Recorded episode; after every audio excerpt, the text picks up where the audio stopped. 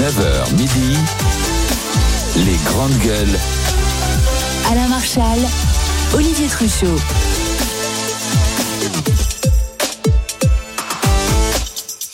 Les G G, les grandes gueules sur R M C, R M C Story. Les grandes gueules, c'est parti, c'est avec vous, c'est en direct comme tous les jours. On vous attend au trente-deux seize pour discuter, pour débattre. Bonjour Olivier. Salut Alain, bonjour les grandes gueules, bonjour à tous. Euh, aujourd'hui, le docteur Marty est avec nous. Bonjour Jérôme. Salut à tous, c'est mais avec difficulté parce qu'on oui. a eu du retard. Et je remercie la compagnie Liberty Trans avec qui je travaille, Taxi Moto, qui permet d'être à l'heure, tu vois. Ah, salariat avait... sexuel. Il... Excellent. C'est facile. C'est facile. Mais il paraît qu'il y avait tellement de vent que ton avion n'arrivait pas bah, à atterrir. Il, il, ouais, il atterrissait pas, quoi. Il a pris du retard pour atterrir. Bah, comme l'avion, tournait, l'avion, tournait, l'avion il tournait. T'as eu peur? Non, non, mais il te pose dans les meilleures conditions. T'as vu défiler ta vie ou pas, Jérôme? T'as vu défiler ta vie, non? Non, non, non. Je vous adore, je vous adore, mais quand même, on va pas prendre de risques. Le Paris-Nice, ils ont vu défiler leur vie quand même. Oui, souvent quand il y a des grosses rafales ah, devant, mais... ils sont déroutés sur Toulon ou sur Marseille. Ils ont vu défiler leur estomac surtout. Et tu peux ah, pas, mais... tu peux pas atterrir à Nice. Vous mangé depuis trois jours. Zora Bitton est avec nous, cadre de la fonction publique. Bonjour Zora. Bonjour à tous. Et puis Willy Schraen nous accompagne. Il est chef d'entreprise. Il vient du Pas-de-Calais. Il est président de la Fédération nationale des chasseurs. Bonjour mon cher Willy. Bonjour à tous. Euh, si on parlait des ordures, on est pas loin de six mille tonnes de déchets euh, à Paris. Lesquelles, Lesquelles Pas les grandes gueules. Pas les grandes gueules. Ah non, c'est pas des commerçants, des riverains, des restaurateurs qui sont exaspérés. C'est le bras de fer avec la mairie de Paris qui soutient le mouvement des grévistes contre la réforme des retraites. Et on a notre camarade restaurateur qui travaille à Paris, qui est à la tête aussi de l'U M I, le, le syndicat des hôteliers, Stéphane Manigold, qui n'en peut plus, qui est en pétard. Il nous le disait hier sur B F M T V. R M C, les grandes gueules. On voit visuellement, mais il y a les odeurs. C'est nauséabond dans Paris aujourd'hui. Mercredi, s'il y a une grève, vous voyez là tous les cartons, c'est un super feu ça.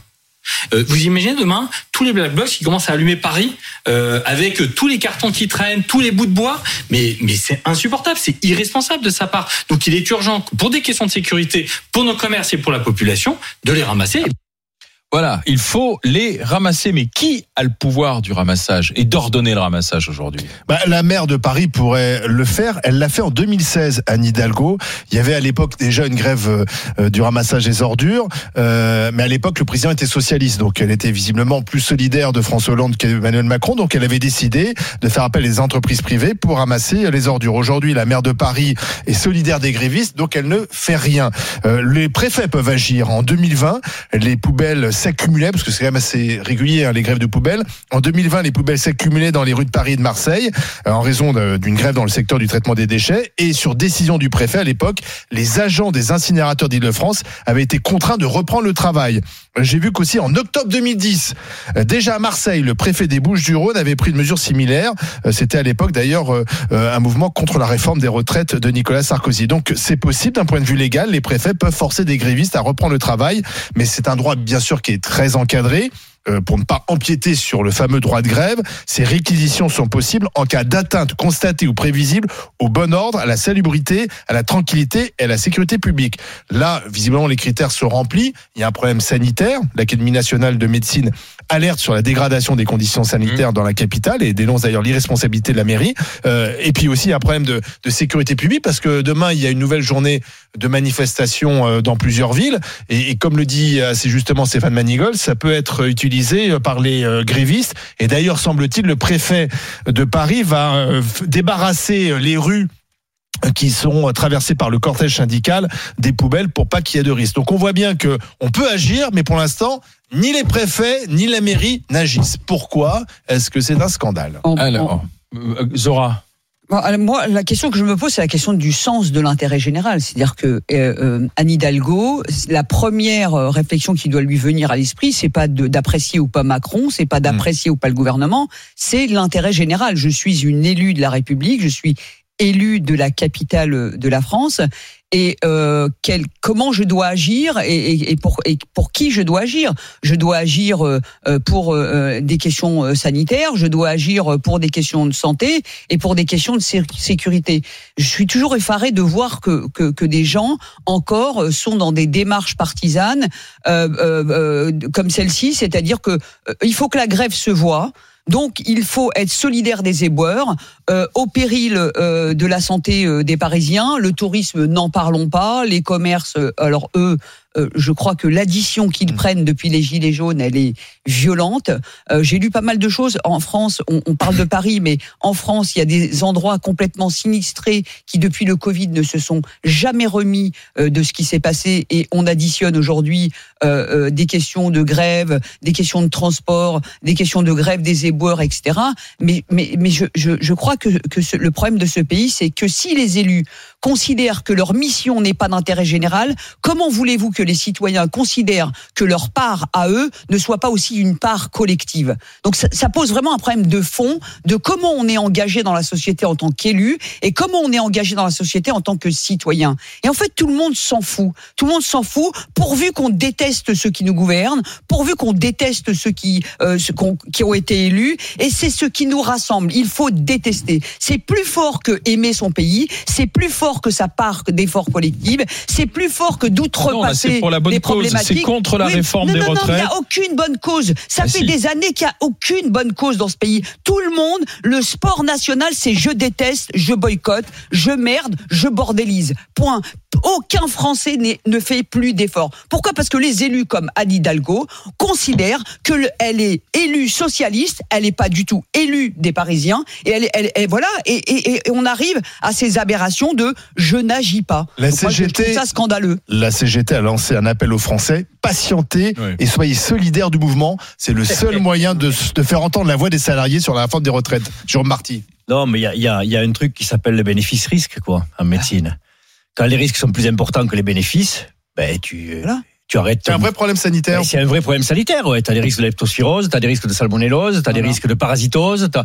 Enfin, tout en hausse. C'est évident que c'est un problème sanitaire. Donc, il y a un moment où quand même, il y a un service minimum, logiquement, qui doit être mis en œuvre. Il y a, euh, une, une, oui, une mise en œuvre des endroits les plus, les, les plus salis qui doivent être, qui doivent être stoppés dans les, dans les plus brefs délais. Euh, on peut faire grève, mais sans pour autant faire prendre des risques à la population. Je veux dire, nous, on est très habitués en, en médecine, dans le secteur sanitaire. On fait grève, certes, ça nous arrive, c'est rare, mais on le fait. Mais il y a toujours un service minimum. On ne fait pas prendre du risque, des risques aux gens. Donc, là, là, là, on est en, en train de faire prendre des risques aux gens. Et puis, s'agissant de, de Anne Hidalgo, tu parlais du, du risque sanitaire, ça c'est une chose. Mais enfin, elle est en charge quand même de l'image de Paris. Tout à fait. Je veux dire, quand tu as ta ville qui est comme ça, qui est souillée à ce point... Mais tu prends quand même des mesures oui, bah pour stopper cette souillure. On va te répondre, l'image d'une ville, une... l'image d'une ville de quelques jours, ce n'est, ce n'est rien par rapport aux deux ce ans de plus cassé, imposés aux Français. Ce n'est pas casser une grève pour autant. On est logiquement... Surtout avec la loi Touraine, personne n'a bougé. Nous sommes logiquement dans, une, dans un mouvement de grève qui touche tous les secteurs. Je veux dire, ceux qui font grève l'ont assez dit. Donc il y a des secteurs ah, qui doivent quand même, quand même prendre... des mesures qui ne sont pas celles des autres et assurer le service minimum pour ne pas faire à tout le moins prendre des risques aux Français. Tout Moi, je fait. trouve justifiée la position de l'Académie de médecine. Je trouve justifié qu'on désigne du doigt une certaine corporation qui aujourd'hui fait prendre des risques aux Parisiens et celle-ci doit aménager sa façon de faire grève.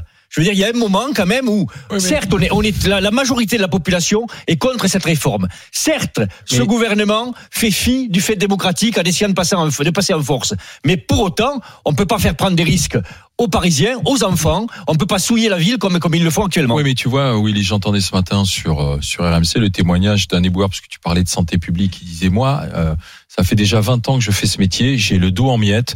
J'ai les épaules en miettes.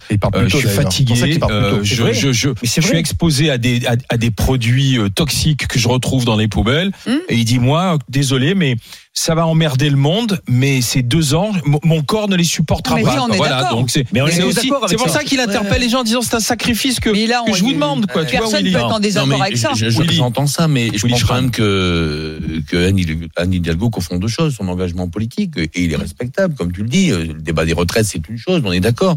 Et la responsabilité qui lui incombe quand t'es maire de la capitale. Voilà. Et tu dois aussi veiller, effectivement, à une forme d'équilibre au, au milieu de tout ça. En deux mille seize, elle a changé d'avis, parce qu'en deux mille seize, elle voilà. dit le contraire. Elle donc là, on voit bien oui, que cette fois-ci, politiquement, euh... elle veut laisser les poubelles, et c'est clair, elle veut laisser oui, oui. les poubelles dehors. Moi, je pense que c'est une très mauvaise chose. Elle peut continuer son combat politique si elle n'est pas d'accord. Oui, mais une grève, il faut que ça se voit.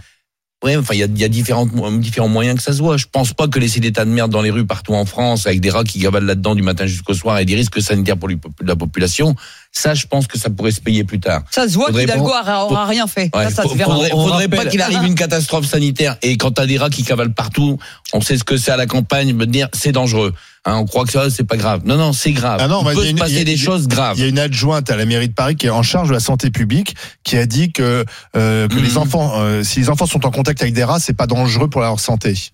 Alors elle n'est pas médecin. Non, mais on rappelle que la vaccination non. contre la leptospirose est obligatoire chez les rippers, quoi. Bien sûr. Elle est obligatoire. obligatoire. Il faut expliquer. Elle n'est pas obligatoire. Elle n'est pas obligatoire dans la population générale.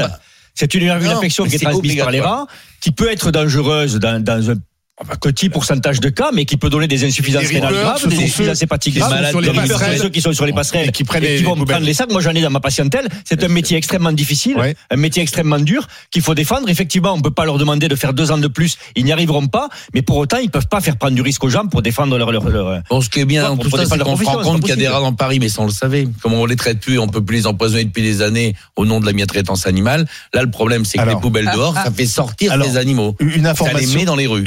Quand même qui a été donnée ce matin sur R M C, c'est que actuellement des éboueurs seraient dans des avions pour venir ramasser les poubelles parisiennes notamment. J'ai entendu Par ça. Par qui ouais. sont-ils payés ? Est-ce que c'est Alors, le préfet ? Est-ce que c'est la maire de Paris qui ferait, qui dirait tout et son contraire ? Est-ce que ce sont, est-ce que ce sont des, des hôtels, des restaurants, des commerces ? On va écouter justement ce témoignage ce matin sur R M C. Moi, mon responsable, il est venu un matin et il m'a dit, tu veux monter dans le à Paris ramasser les poubelles ? J'ai dit, franchement, euh, non. Je vais pas aller à Paris ramasser les poubelles, je sais ce que c'est là-haut. Enfin, j'imagine. Donc, il y en a certains, mais il y a beaucoup, en fait, de, de petits responsables qui sont partis et pas de petits ouvriers, en fait. Il y a très peu de petits ouvriers, mais ça doit être des équipes de quoi ? Allez, trois fois cinq, quinze personnes qui ont dû monter. Entre trois et cinq cents euros. Généralement, c'est les primes qu'on touche. Voilà, on a le prime, le voyage, l'hôtel, le petit déjeuner. Et le repas, quoi. Ah bah oui, on nous envoie en enfer.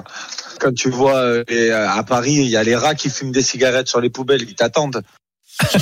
On nous envoie en enfer, incroyable. T'as vu ce que oui, On oui, envoie oui. des petites équipes mais de quinze oui, personnes oui. pour, mais, pour mais, débarrasser et les, les poubelles. Olivier a raison. Qui a organisé oui. ça et qui paye ?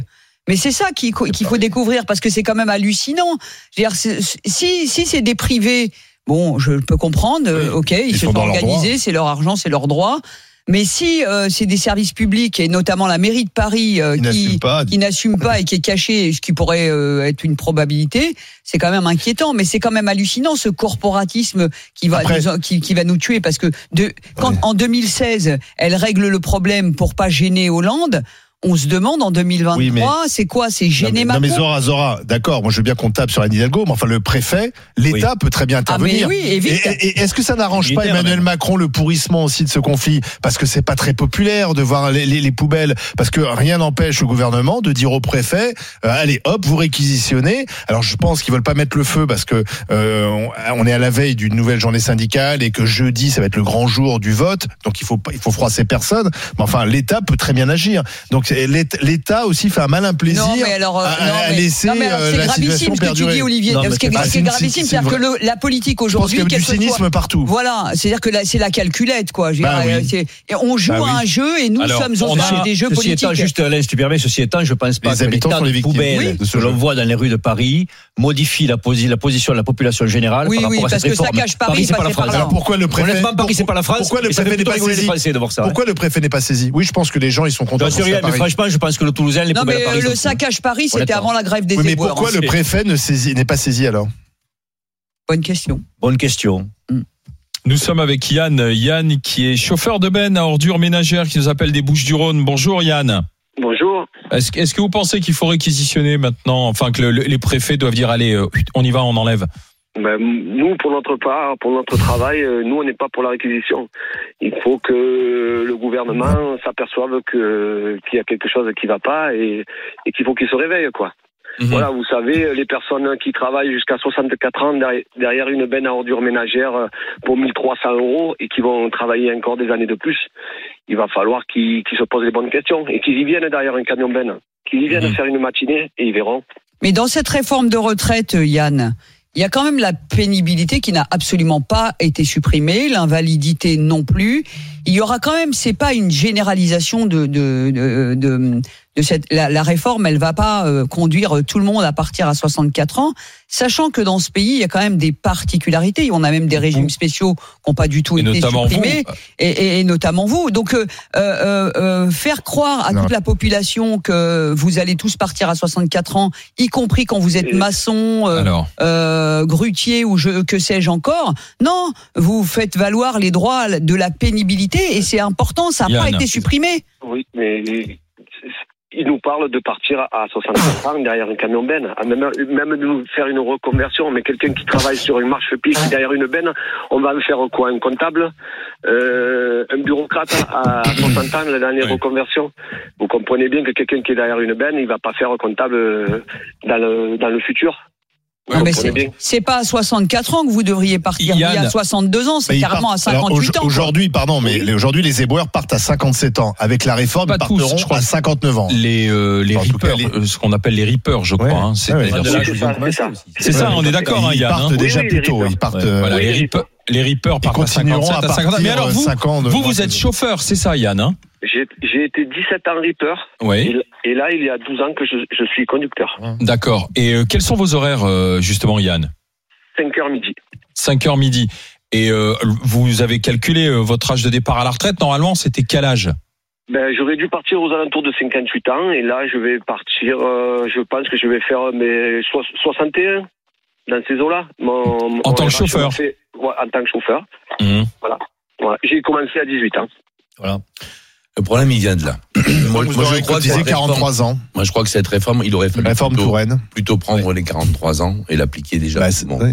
Parce que bah là, souvent, c'est, c'est ce qui va se passer. Et, ouais, et, pas bon, tout à fait. Bah, dix-huit plus quarante-trois, ouais. si je calcule bien, ça fait soixante et un. Ouais. Et donc, c'est ce qu'il dit, prendre. soixante et un ans. Donc, on aurait dû prendre plutôt un, un, un nombre d'années et l'appliquer à tout le monde. Évidemment, il y a des métiers pénibles qui ont été commencés jeunes. Yep. Comme monsieur qui a commencé à dix-huit ans, bah, fait partie de ces gens qui peuvent arrêter plus tôt. Et peut-être que là, on dit, c'est, c'est cette pénibilité-là, c'est une année de moins, c'est deux années de moins. Et les choses auraient été claires. C'est facile à comprendre quand c'est comme ça. Tu sais, quand tu es chauffeur de camion ben, tu sais, vous prenez toute la journée, tu avances, tu fais Jérôme, tu ne pas le dos. Tout devient pénible quand même à un moment. Moi, je veux bien, on va trouver de la pénibilité dans tous les boulots. Moi, j'ai commencé ma vie en vendant des fleurs sur les marchés, je suis désolé. Quand tu es dans le Pas-de-Calais tous les jours, tu t'installes tes parapluies à cinq heures du matin. Non, faut arrêter. Non, il y a un moment, non, il y a un moment, je trouve que là-dessus, on exagère. Il y a des vrais métiers à pénibilité, mais tous les métiers. Merci d'avoir été avec nous, Yann, chauffeur de benne. On va continuer la discussion avec Jérôme, avec Willy, avec Zora et avec vous au trente-deux seize, comme Yann à l'instant. R M C, neuf heures midi, les grandes gueules. Alain Marchal, Olivier Truchot. Dans les G G, on évoque cette grève des, des ordures, du ramassage des ordures qui continue à Paris. On en est à quasiment six mille tonnes de déchets et ça ne concerne qu'une partie des arrondissements, hein, il faut le rappeler, puisque la partie des arrondissements parisiens qui est gérée par euh, les ramassages privés n'a pas de problème euh, d'ordures. Alors, est-ce que c'est au préfet maintenant, au nom de la salubrité, au nom de la sécurité aussi, euh, d'intervenir? On en parle avec les G G, Zora Bitton, avec... Euh, Willy Schraen, avec euh, l'ami Jérôme Marty. C'est Fabrice Michaud qui est avec nous, qui est secrétaire général de la C G T Transport, qui coordonne la grève des, des éboueurs du privé. Bonjour, monsieur Michaud. Bonjour. D- dites-moi d'abord une chose. Est-ce qu'il y a certains de vos collègues qui sont mobilisés, payés peut-être en plus pour venir ramasser à Paris ou pas? Est-ce que vous avez entendu parler de Alors, cette ben, histoire? Oui, déjà, oui, c'est euh, Pizzorno, l'entreprise Pizzorno qui a fait appel à des salariés de la Seine-sur-Mer pour opérer des opérations de collectage euh, des déchets sur Paris. C'est, ça se passe comment alors en fait? Ben, c'est, c'est une forme de remise en cause du droit de grève et, et donc ben, c'est, l'entre, c'est la société Pizzorno qui a organisé ça. Donc on a, on a fait en sorte que, que le droit de grève soit respecté et que l'exercice du droit de grève soit, soit respecté. D'accord. Mais monsieur, monsieur Michaud, j'ai une question à vous poser. Oui. Euh, je suis d'accord avec vous, le droit de grève bien sûr. Imaginez les médecins font le droit de grève comme vous. C'est-à-dire que le, le problème de la grève des éboueurs, c'est que ça, problème, ça pose un problème de santé publique, sanitaire. Imaginez, les médecins se disent, bah, écoutez, on veut que vous respectiez le droit de grève, nous fermons les hôpitaux, nous fermons euh, nos cabinets. Il n'y a pas un sens aussi de la responsabilité collective qui intervient? Bah, le sens de la responsabilité collective, madame, on l'a, puisque je vous rappelle quand même un épisode quand même assez... comment compliqué pendant la pandémie. On a su saluer le, le travail des salariés qu'on, qu'on qualifie en première ligne. Des médecins aussi ? Oui, non, mais moi je vous parle des... Oui. On est sur la partie déchets, je vous parle pas oui, des médecins. Donc, il y a euh... beaucoup de gens qui ont travaillé pendant le Covid. Ils sont, ils sont pas en grève aujourd'hui. Oui, non, mais je suis d'accord, mais... Les caissières, euh, oui, les, oui, les gens oui, qui, mais, contact, mais, qui les nourrissent... Vous avez, quand même, vous avez quand même des mouvements de grève dans les, dans les centres commerciaux, donc ne, ne dites pas qu'il n'y a pas de mouvement de grève. Très peu. Moi, moi, vous m'avez interpellé sur la partie déchets, donc je vous répondrai sur la partie déchets. On m'a posé une question sur le fait, mmh. on m'a demandé s'il y avait des salariés qui avaient oui. été dépêchés de, de province pour effectuer des opérations sur Paris. Je vous confirme que c'est bien le cas. Et qui les fait venir ? Ben, les entreprises. D'accord, directement. Directement. Et, et là, la, la, la, la grève dans les, euh, dans les, dans les, dans les usines d'incinération, dans les collectes, elle va durer jusqu'à quand, euh, Monsieur Michaud ? Bah écoutez, on a coordonné les choses avec la Fédération des services publics qui, qui, enfin, qui, qui couvre la, la partie euh, territoriale, les territoriaux, et la, et la Fédération Mines Énergie qui s'occupe de, justement des usines de traitement de déchets. Donc, euh, comme on avait comme objectif de mettre certains secteurs euh, à l'arrêt en, en termes économiques, euh, mmh. je pense qu'on a atteint notre objectif. Alors après, effectivement, il y a des il y a des conséquences sur euh, l'accumulation des, des déchets, mais bon, ça, ça fait partie malheureusement de... Et Monsieur Michaud, j'ai une autre question à vous poser. Oui, euh, vous dites que la, la, la, l'intervention de, d'entreprises privées pour le ramassage des déchets, ce serait une remise en cause du droit de grève. Donc il y a une grève des transports, euh, je, je loue un minibus pour emmener les gens, je remets en cause le droit de grève. Non, mais j'ai, j'ai la liberté aussi de m'organiser oui, vous avez de manière, à, à, de manière à ce que je puisse me déplacer. L'employeur a tout à fait la liberté d'organiser le travail. Bah Simplement, voilà. il y a des, res, des respects du droit constitutionnel et, la, et le droit de grève est inscrit dans non, la Constitution. Non, mais j'en freins rien. Si, oui, mais y a, j'en y a freins pas... rien si je, de mais mon côté, je mets un transport euh, personnel et privé que je paye. J'en freins, j'en freins, j'en freins pas la grève des, tra- des transports. Vous, vous, vous cassez la grève, madame. Mais, voilà. non, mais, mais, mais vous plaisantez. mais, mais non, monsieur, Michaud, monsieur Michaud, le, le problème c'est que le droit de grève il n'est pas au-dessus des autres bon, droits. En gros, je dois le subir, c'est-à-dire que c'est-à-dire le, que vous, vous avez le droit de grève. Un, moi, j'ai pas le droit, Écoutez, j'ai pas le droit de ne pas faire grève. Personne contre moi, donc. Pardon, si non, non, non, mais monsieur, monsieur, je n'ai pas le droit de ne pas faire grève. Le droit de grève est une liberté individuelle dans un cadre collectif. Donc le droit de ne pas faire grève est une liberté individuelle aussi. Donc si oui, jamais... Je, vous n'avez pas écouté ce que je vous ai dit. Le droit de grève est une liberté individuelle dans, le cadre, dans un cadre collectif, madame. Non, mais M. Michaud, la question, ah, la question ah, le... que, et la donc question moi, il s'applique que, pas pour moi le cadre. M. Michaud, si vous permettez, la question que, que Zora Bitton vous a posée tout à l'heure oui. et, et que je vous repose, hein. on, est, on est tout à fait conscient, et je l'ai dit tout à l'heure, que quatre-vingts pour cent de la population est contre cette réforme, que ce gouvernement est en train d'essayer de passer en force, et qu'à l'évidence, il faut continuer à se mobiliser. Oui. Mais la question, c'est celle du service minimum. Dans une activité comme la vôtre, est-ce qu'il n'y a pas normalement un service minimum qui fait que on ne laisse pas la population prendre des risques, parce qu'à un moment le bénéfice risque est malheureusement en faveur du risque, notamment celui de, de la contagiosité, et donc est-ce que votre corporation n'a pas à mettre en œuvre Une, un service minimum pour au moins protéger la population d'un certain endroit. Ça, ça relève des pouvoirs publics. C'est comme vous l'avez précisé, c'est si le préfet euh, oui, prend des dispositions, c'est, c'est les pouvoirs publics qui prendront cette décision. C'est pas la profession qui va qui va réfléchir sur ces sur ces dispositions. Et ça, vous l'accepteriez si les préfets euh, d'un façon, point de, euh, réquisitionnent ? Mais de toute façon, on ne peut pas s'opposer à une réquisition. Voilà. Bah non. Euh, donc, euh, à un que... moment ou à un autre, il y a il y a le droit qui s'applique, comme ça a été fait pour dans le pour le pour le conflit. Pour les raffineries. Ouais. Ouais. Non, mais c'est, c'est important ça, la ça réflexion. Ça peut être une disposition qui peut être prise par les préfets. C'est Monsieur. important cette réflexion, parce que nous on connaît bien ça dans le secteur sanitaire. Systématiquement, quand on fait grève, il y a l'organisation de réquisition auquel on ne peut pas oui. s'opposer. Oui,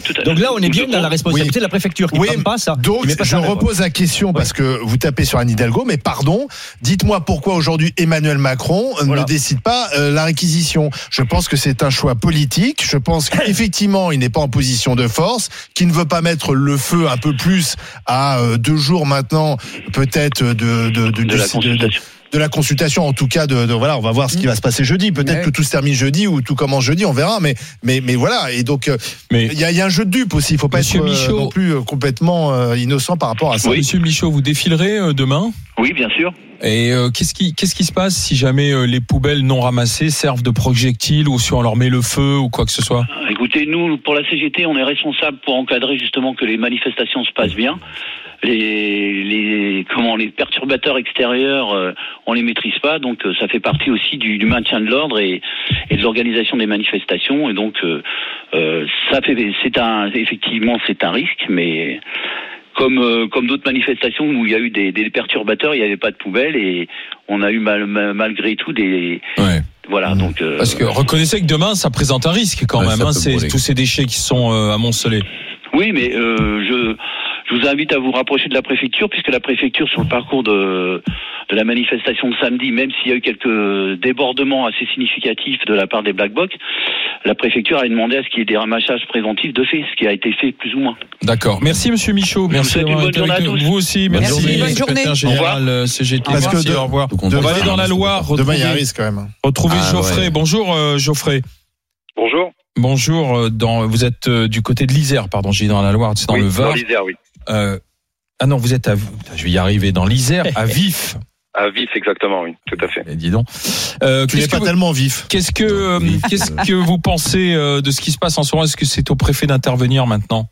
euh, Non, pour moi, de mon côté, il n'a, il n'a rien à faire. Euh, on n'est pas, on est, on n'est pas d'accord, que ce soit euh, sur pas mal de corps de métier. Euh, je pense que là, il faut arrêter à chaque fois de nous mettre des bâtons dans les roues ou de, ou d'essayer de. de faire passer autre chose et autre chose et autre chose. Là, on est sur quelque chose vraiment de concret. Euh, il y en a marre. On nous prend, moi, je vous, je vous le dis franchement, on nous prend vraiment pour des cons. On a une société de paysagistes, de, de, on fait un peu de tout, donc de la maçonnerie, du terrassement, on fait un peu de tout. Donc nous, qui pleut, qui vente, qui neige, on est toujours dehors.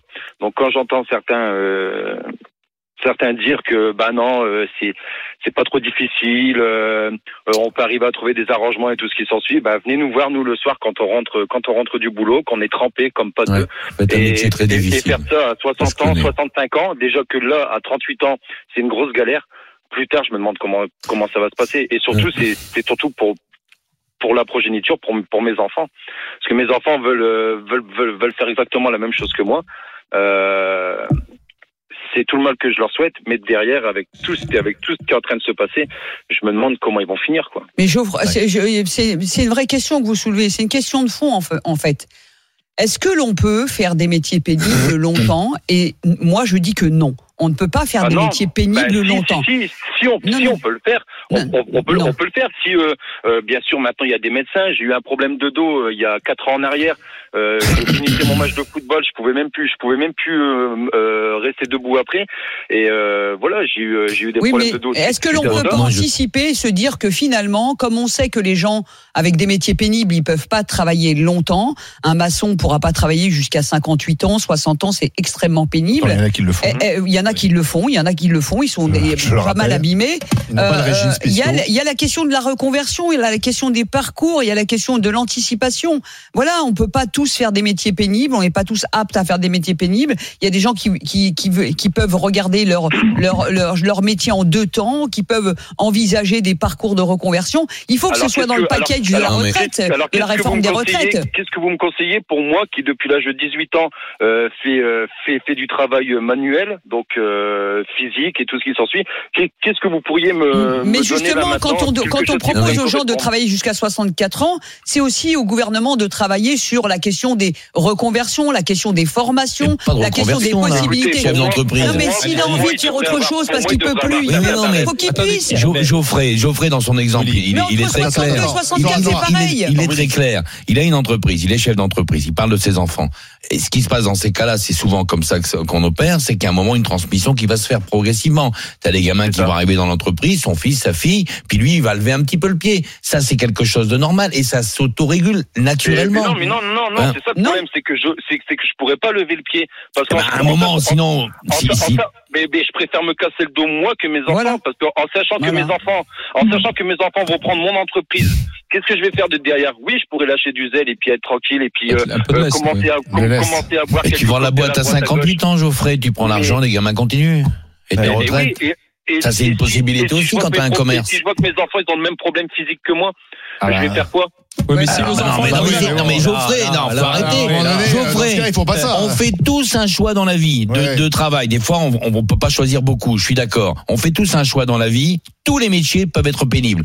Que ce soit physique ou intellectuel. Faut arrêter avec cette pénibilité. On a choisi. Alors, si ça paye pas, c'est très dur et ça fait mal, ben, faut changer. Mmh. Et puis, ah à un non, moment, ah le métier non, qui est très dur, si, si, si naturellement, salaire, le métier qui est très dur, qui ah bah fait oui. mal. Bon, bah, alors, vous y retrouvez au niveau salaire, déjà. Ah, ben, bah voilà. Ah, bah oui, oui, oui. Mais c'est, non, mais c'est, mais c'est, c'est, choix. c'est exactement, Geoffrey, c'est exactement ce que j'allais vous dire. C'est le droit des imbéciles à ne pas gagner beaucoup d'argent, à me casser le dos et à savoir que peut-être que j'arriverai même pas, j'y arriverai même temps. Eh ben, non mais voilà. je suis tout à fait, mais c'est normal. Donc c'est comme ça qu'elle se fait la sélection. À un moment, s'il y a personne qui veut faire des métiers pénibles, ils vont prendre de la valeur et, et on les paiera beaucoup plus cher. Mmh. Et c'est comme ça. Et, et c'est pour et ça que moi, je dis dans cette dans cette réforme des retraites. Et ça a commencé. Il n'y a pas des barèmes de pénibilité euh, sur sur certains secteurs de travail euh, pour dire que bah comme là comme là tout à fait euh, avec avec les éboueurs, je comprends je comprends très bien leur ras-le-bol. Euh, mais il y a déjà c'est encore bah, ouais, les éboueurs partent plus tôt. Non mais chef d'entreprise comme Geoffrey, on peut pas faire croire qu'il n'y a pas de régime particulier oui. pour les éboueurs puisqu'ils partent plus tôt,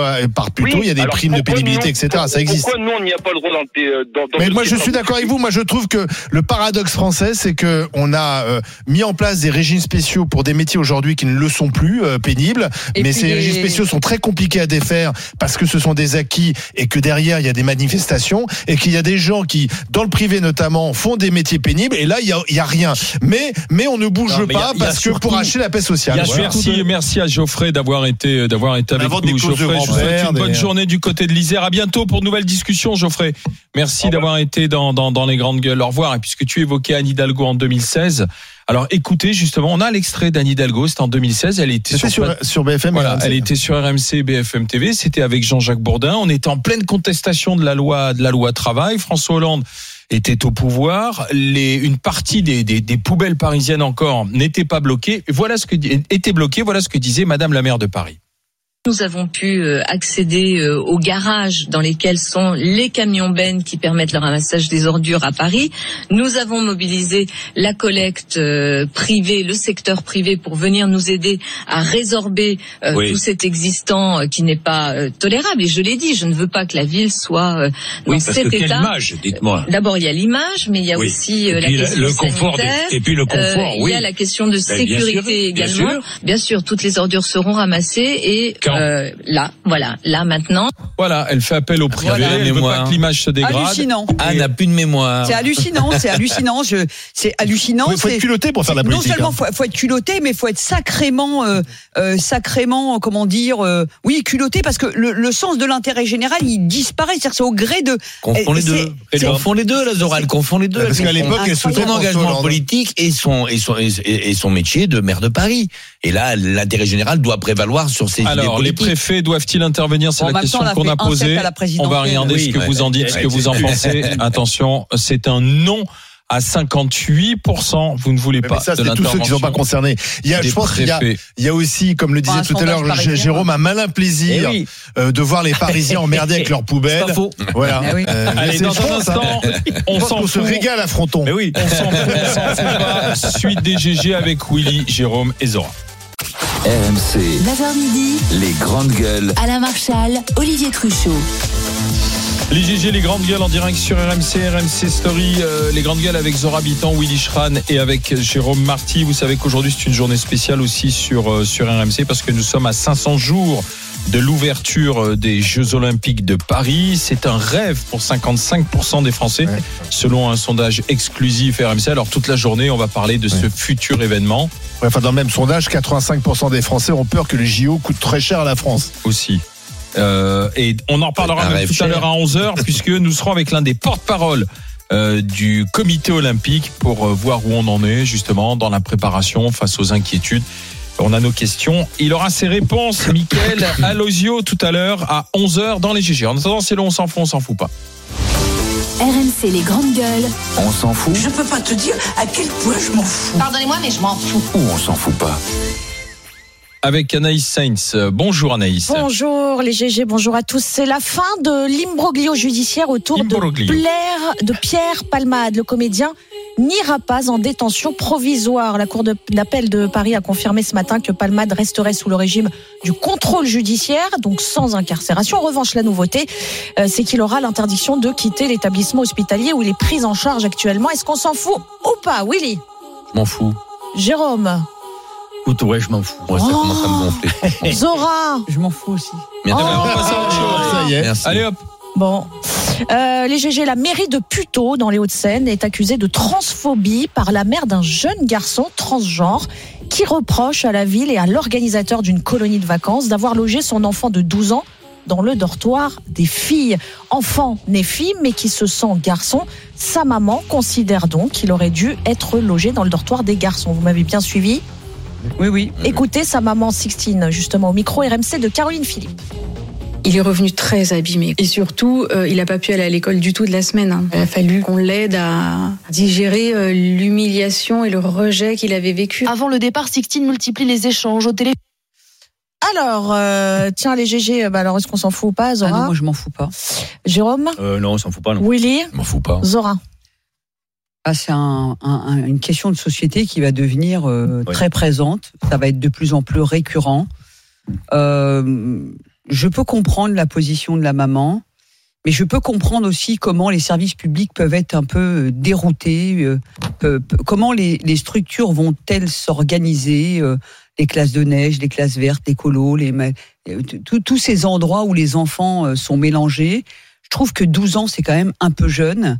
Euh, mais voilà, ça, je, je, franchement, c'est vraiment un sujet dynamite. Et... Donc le... C'est un garçon. Voilà, c'est... Alors... Sur l'état non, civil, sort, effectivement, il a changé. Il est né fille et son état civil a changé. T'as pas suivi. Oui, non, mais justement, je veux savoir. C'est une fille qui, euh, dont l'état civil a changé. Aujourd'hui, il s'appelle Léo. C'est un garçon sur ses papiers. Mais à douze ans, c'est déjà changé. Eh bah, écoutez, euh, avec, non, euh, la, avec, si, si, si, si. En tout cas, il a un prénom garçon sur ses non, papiers. Il a changé de prénom, oui. mais, mais je pense chose. pas qu'il a changé son état de civil. De genre, bah, ça Alors, faudrait. Je peux bah non, comprendre, c'est pas comme disons, la difficulté. Genre mineur. Non, je peux comprendre la difficulté des enseignants. Attention, c'est quelque chose de sérieux, mais c'est difficile. Des anciens, alors qu'est-ce qu'on fait? Ils ont peut-être fait le mauvais choix. Bon, de là, à, je dirais, à, à traîner la mérite plutôt dans la boue en disant. Mais c'est, la, c'est une question collective pour les autres enfants. C'est difficile. Ou alors qu'on, qu'on explique aux gens dans ce cas-là. Qu'est-ce que, qu'est-ce que doivent faire les, les, les non, profs qui se retrouvent problème, euh... C'est ce que tu as dit. C'est tout le problème de no man's land juridique, quoi. Ben oui, on, on est dans une espèce de, de, de, de truc très borderline où il n'y a pas vraiment de règles à dicter. Et parce qu'il s'agit de euh, mineurs. La mairie, on est, on, est encore, on est encore dans la rareté, ce qui fait que la mairie n'a jamais été euh, confrontée à ce genre de choses.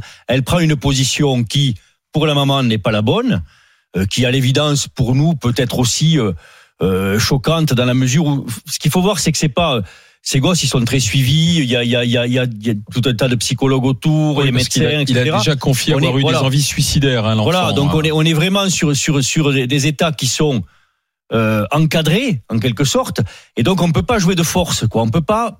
passer en force, en quelque sorte, par rapport non. à ça. Donc, il faut qu'il y ait une discussion avec la famille, il faut qu'il y ait une discussion avec l'enfant, mais on ne peut pas prendre une décision ex abrupto. Et ce qu'on peut reprocher, peut-être, à la, à la mairie, c'est d'avoir pris une décision ex abrupto, quoi. Ouais, mais regarde un petit peu, c'est compliqué aussi. T'as, tu peux aussi avoir les parents des autres enfants. Oui. Bon, c'est une petite fille qui dit, bon, je me sens être un petit garçon. Oui. Bon, on arrive là-bas, on le met où? Du côté des mais petites filles, priori, ou du côté les... des petits garçons, c'est douze ans, tout ça. A priori, ce qu'on nous dit. C'est, c'est la... pas une décision facile à prendre. Surtout qu'à douze ans, c'est une décision qu'il prend à douze ans, quel sera son parcours à quinze ans? Enfin, pardon, mais on sait euh, oui. quand même que l'adolescence, à ce moment-là, c'est des, c'est, c'est des années où on se cherche, où on n'est pas quand même figé encore dans sa sexualité, dans son genre. Oui, mais ça, et cetera. Les médecins et les psychologues Moi, autour le savent encore plus, si tu veux. Oui, c'est, euh... oui mais pas. Non, parce qu'il y a, pardon, mais il y a un peu aujourd'hui un, un focus là-dessus et les adultes s'en mêlent beaucoup. Euh, on a l'impression que c'est devenu un phénomène de mode entre guillemets. Et il faut, il faut que ça reste quand même euh, au niveau euh, des parents, des enfants, et que ça ne devienne pas des affaires oui, mais de société. Le problème, oui, mais là... c'est que la question du genre devient une question oui. collective oui, mais c'est et du coup c'est une question politique. Non, mais ça veut dire que dans une oui, école tu es obligé de former et d'informer tout un tas d'enfants oui. à des questions qui parfois leur font même pas mieux à l'idée une... mais, mais qui se posent eux-mêmes mais sans qu'on formalise. Voilà, mon gamin, il y a une responsabilité aujourd'hui dans l'exposition médiatique de ces ah cas oui, parce que les parents oui. pour faire bouger les choses ah oui. exposent Interpelle. Mais qui tu exposes tu exposes aussi l'enfant derrière, tu vois, et ensuite qui revient à l'école, qui revient dans tout le système scolaire, qui regardait, ouais, et tu le mets dans une position très compliquée. Donc je pense que ça, tu, tu as raison, Jérôme, ça va se dire à huis clos, avec des psychologues. Et puis quand même, peut-être les dernières choses là-dessus. Qu'est-ce qu'on fait si ce petit Léo, finalement, redevient Léa dans deux ans, alors? Oui, justement, il y a quelque chose quand même qui me surprend, c'est que mon gamin, euh, mon gamin qui a quinze ans, il y a deux ans, et la question lui a été posée dans un cours, effectivement, collectif. Euh, on le demande aux enfants à douze treize ans euh, dans ce pays, posez-vous la question, est-ce que vous êtes sûr d'être des garçons? Et aux filles, est-ce que non, vous êtes sûr d'être des filles? Ça. ça, c'est quand même quelque chose que je trouve totalement normal. Il est revenu là en me disant, voilà, on a eu euh, quelqu'un qui est venu poser une question, euh, on a débattu entre nous, est-ce que vous êtes vraiment des garçons, est-ce que vous êtes vraiment des filles? Il y a des gamins qui se posent, ou des gamines qui se posent même pas la question. Faut pas non plus qu'on crée comme... Un, un effet de mode de dire après tout on n'est jamais sûr jusqu'au bout et puis à douze ans tu penses quelque chose ben oui, qu'est-ce que sûr. Ça va être à quinze et qu'est-ce que ça va être à vingt. Il faut être quand même très très très prudent dans ce genre de choses. Les G G, y a-t-il une affaire Pénélope dans la famille Poutou ? Philippe Poutou, l'ancien candidat à la présidentielle, emploie sa compagne comme collaboratrice du groupe d'opposition municipale à Bordeaux, groupe auquel il appartient. Groupe de deux. Groupe de deux. Oui, groupe de, groupe de deux. Un recrutement en toute transparence pour euh, la conjointe du leader du N P A. Est-ce qu'on s'en fout ou pas ? Willy. On s'en fout pas. Jérôme. Non, on s'en fout pas. Zora ? Non, on s'en fout pas. Willy ? On a donné des leçons à toute la France à un moment pour l'affaire Fillon, qui était d'ailleurs justifiée, hein. Et tout compte fait, l'espèce humaine est terrible. On replonge non, dès qu'on en a l'occasion. C'est pas la même non. affaire, en fait. C'est non. la même chose. Non, non. elle n'est pas non ouais, pas fictive. Ouais. Et, et voilà. Vraiment. Eh. Ouais, non, non, à Pénélope. Bah oui. Est-ce que la question... Il y a un moment, non, c'est allé beaucoup plus loin. À un moment, on a dit, je parle pas de l'emploi fictif, on a dit comment on peut embaucher des gens de sa famille. Mais c'est, là, c'est différent. C'est, c'est ce qu'avait dit Poutou à Fillon. À, oui, à on a demandé aux parlementaires oui, oui, oui, qui, dont certains c'est embauchent des maintenant. enfants. Et maintenant, c'est interdit. Ce qui est idiot. Ce qui oui, est sûrement idiot. idiot d'ailleurs. Mais là, dans le enfin, fond, Poutou, euh, d'ailleurs, cette dame fait sûrement son travail, c'est pas voilà, la question. Quelque sérieux. part, même en faisant son travail, quelque part, il, il fait quelque chose qu'il oui, a lourdement critiqué. Poutou dit que c'est du sexisme. Oui, oui, non, ça, mais ah oui, mais ça, c'est rêve. Non, non, mais la seule chose, quand on n'a plus rien à dire, c'est écologique, radical, sexiste. Très franchement, Philippe Poutou, il y a personne qui connaît mieux l'histoire de Philippe Poutou que Philippe Poutou. Donc il sait exactement oh putain, par où il est passé. C'est profond ce que t'as dit là. Il sait exactement. C'est du lourd. Il sait exactement quelles ont été ses prises de position oui. et ses déclarations. Comme Anne Hidalgo. Comme Anne Hidalgo en deux mille seize. Dans la mesure où, en conscience, oui. il travaille avec sa femme, il sait à quoi il s'expose. Et il sait ce que, immanquablement, il va prendre dans la tête de la part ben de oui. toutes les oppositions qui sont contre lui. Et ils comme il est fous. dans un parti minoritaire, il a plus d'opposition que de gens avec lui. Donc il sait ce qu'il va faire. Je crois fous. qu'il s'en fout, globalement. C'est exactement ce qu'il va faire. Ensuite, D G G, dans un instant, Zora Bitton, Jérôme Marty, Willy Schraen. Tiens, puisqu'on évoque nos, nos responsables politiques, on va s'intéresser à, à ce qui se passe à l'Assemblée nationale. On a encore une polémique sur euh, une tenue correcte exigée. C'est, euh, c'est-à-dire la, que l'analyste la, n'ira jamais à voilà. l'Assemblée nationale là, avec des pantalons à coups. Vous pouvez regarder la caméra, c'est scandaleux. C'est, R C, elle est là, voilà, voilà, voilà. La députée R C trouée euh, est en jean troué. Avec l'écharpe bleu, blanc, rouge. Scandaleux. Alors, euh, quitte le plateau. Pas de jean troué à l'Assemblée nationale. Tenue correcte exigée. Est-ce qu'il y a un laisser-aller? trente-deux seize pour en parler avec les G G. R M C jusqu'à midi. Les grandes gueules.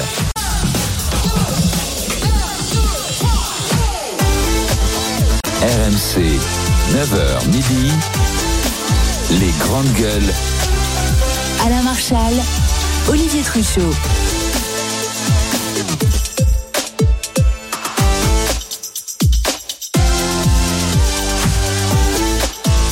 Les G G, les grandes gueules sur R M C, R M C Story. Dans les G G aujourd'hui, nous sommes avec Zora Bitton, cadre de la fonction publique, Willy Schraen, qui est le président de la Fédération nationale de, des chasseurs, et puis Jérôme Marty, le médecin généraliste, nous accompagne. Tout à l'heure, à onze heures vingt, on aura un G G sept match autour de, de la réforme des retraites. Est-ce que se mobiliser est encore utile ? Le vote, c'est, c'est jeudi.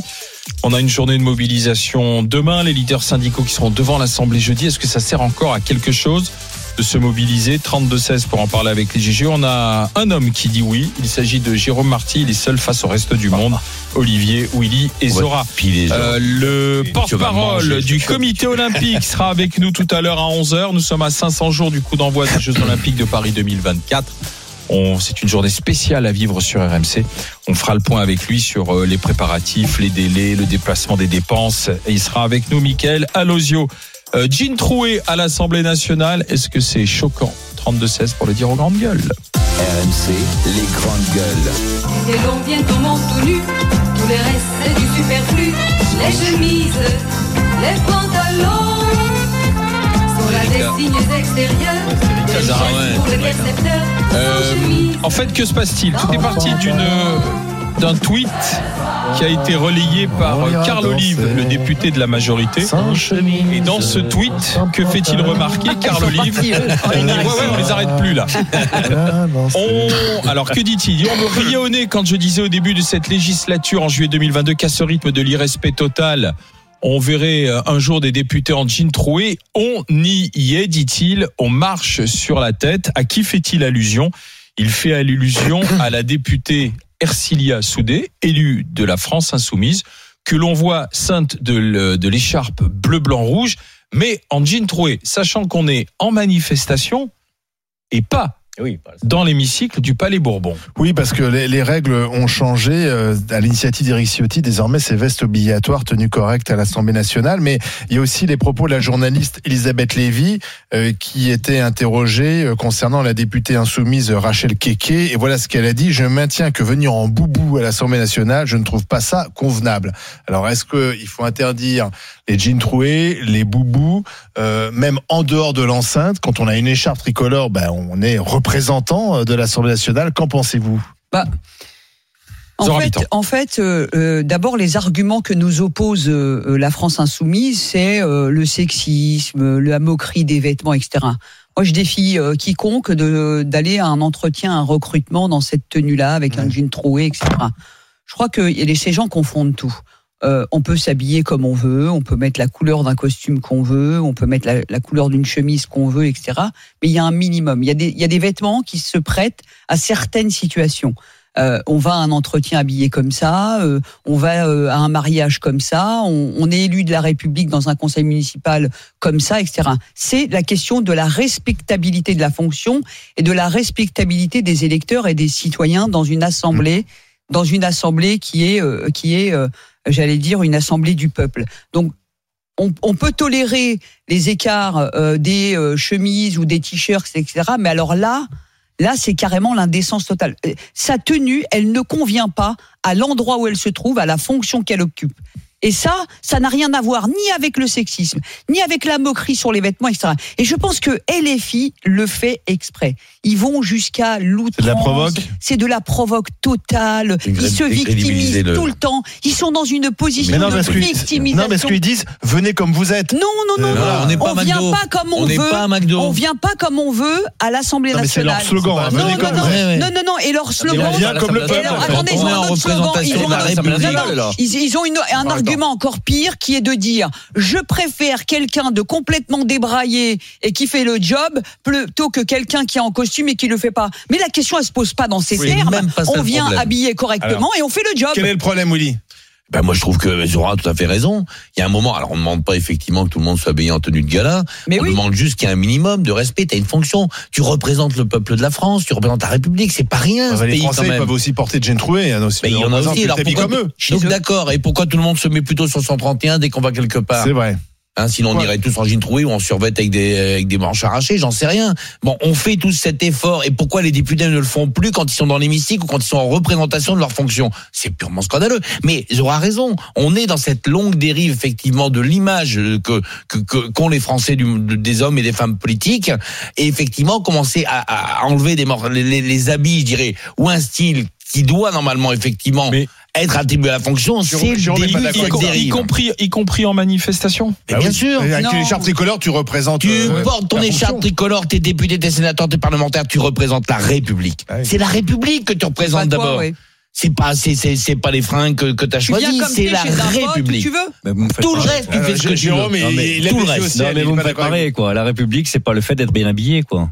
Mais on n'a pas dit bien habillé. Mais non, c'est important. Non non non. Le fait de bien s'habiller, Jérôme, c'est déjà en chose. Je ne représente pas le peuple de France avec un costard trois pièces. Je réfléchis avec ma tête, pas avec mon jean. Je réfléchis avec ma tête, pas avec mon jean. L'apparence, oh. oui, non, mais oui, l'apparence, ça ouais. peut être important, mais enfin, je suis désolé, quoi. Il y a un moment où c'est la fonction qui prime. Oh. Elle a été non, élue. Non, elle a non, été non. élue. Ah, il y a poil alors. Elle a été. Et alors, mais moi, ça me choquerait même pas. Oh, oh, bah, bah, bah, bah, ça. Okay, Jérôme, mais non, mais je m'en fous de ça.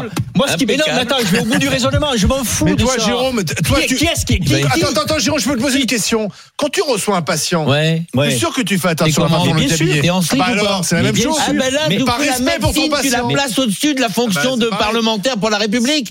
Laissez-le répondre. C'est pas à poil quand tu reçois un patient. C'est pas à poil quand tu reçois un monologue. Même si les filles aimeraient que tu sois à poil. C'est pas un monologue. Même si un beaucoup qui te le demandent, c'est pas à poil. Le travail qu'a fait cet élu de la République est certainement important puisqu'elle a été élue. Ensuite, elle a non, non. sa alors, fonction. Alors ça, ça ne veut rien dire. Ensuite, elle a, ensuite, elle a sa fonction qu'elle va décliner dans différents endroits. Là, elle est dans la rue, avec une lors d'une manifestation, et elle met l'écharpe tricolore pour bien dire qu'elle pour est bien députée. Dire je suis députée. Soit, Vous êtes ah choqué oui. parce qu'elle a un jean troué. Jean troué qui peut aller jusqu'à trois cents euros, quatre cents euros le jean. Voir, hein, voir. De grande marque, voire plus. Voire plus. Voire plus. Où tu as des, où tu as des grands faiseurs oui, oui. qui vont te faire des jeans troués et tu vas dire tout d'un coup parce que c'est un Christian Dior, un machin, ah, c'est merveilleux. Non. Mais qui non. va décider de la tenue? Parce que si vous poussez le raisonnement à ce moment-là, mettez des tenues dans les écoles, dans les lycées, bah oui, partout. Bah oui, mais on a... a mis tout le monde bah pareil. Oui, mais on, décide, il y a des règlements intérieurs on décide, dans les écoles. On décide ouais. que bah oui, le bon goût français, c'est d'avoir non, non. tel costume, telle tenue, telle tenue pour les femmes, telle tenue pour les hommes. Allez-y, poussez les raisonnements. Ça n'a aucune matière. À l'hôpital, il y a des tenues. Dans les écoles, il y a des règlements intérieurs. À l'hôpital, de plus en plus. Moi aussi, je termine. Dans les règlements intérieurs, on n'a pas le droit d'arriver avec des casquettes en cours, et cetera. À l'hôpital, tu as des tenues où tu n'as pas, où tu as une blouse, où tu n'as pas de bague, pas de, pas de bijoux, pour, pour les problèmes nosocomiaux, où d'ailleurs c'est assez rigolo de voir Stéphanie Rist en photo cette semaine, avec une blouse à manches longues, et à manches courtes, le pull qui dépasse, et des bagues sur son bureau en train de se faire prendre en photo avec une blouse sans son nom. C'est qui lui? C'est curieux, Stéphanie Rist, la, la députée qui est, qui est rhumatologue. C'est, donc c'est la photo montage, quoi, typique. Ça, ça me choque plus, si tu veux, dans le sens de tromperie de la personne qui regarde la photo, que quelqu'un qui après tout joue franc jeu, elle s'habille comme elle est tous les joue jours, franc jeu. elle a, elle a, elle a, oh, elle a oui. sa, sa, c'est une forme de rébellion. Ça n'a aucune espèce d'importance. Nous sommes ah si, ça ah avec le député par qui la polémique aussi scandale arrive. arrive. C'est le député Karl Olive. Bonjour, monsieur le député Karl Olive. Bonjour les G G. Toujours bonjour Karl. Karl, une députée qui est en jean troué, même avec l'assemblée, même avec l'écharpe, mais en pleine manifestation, qu'est-ce qu'il y a de choquant?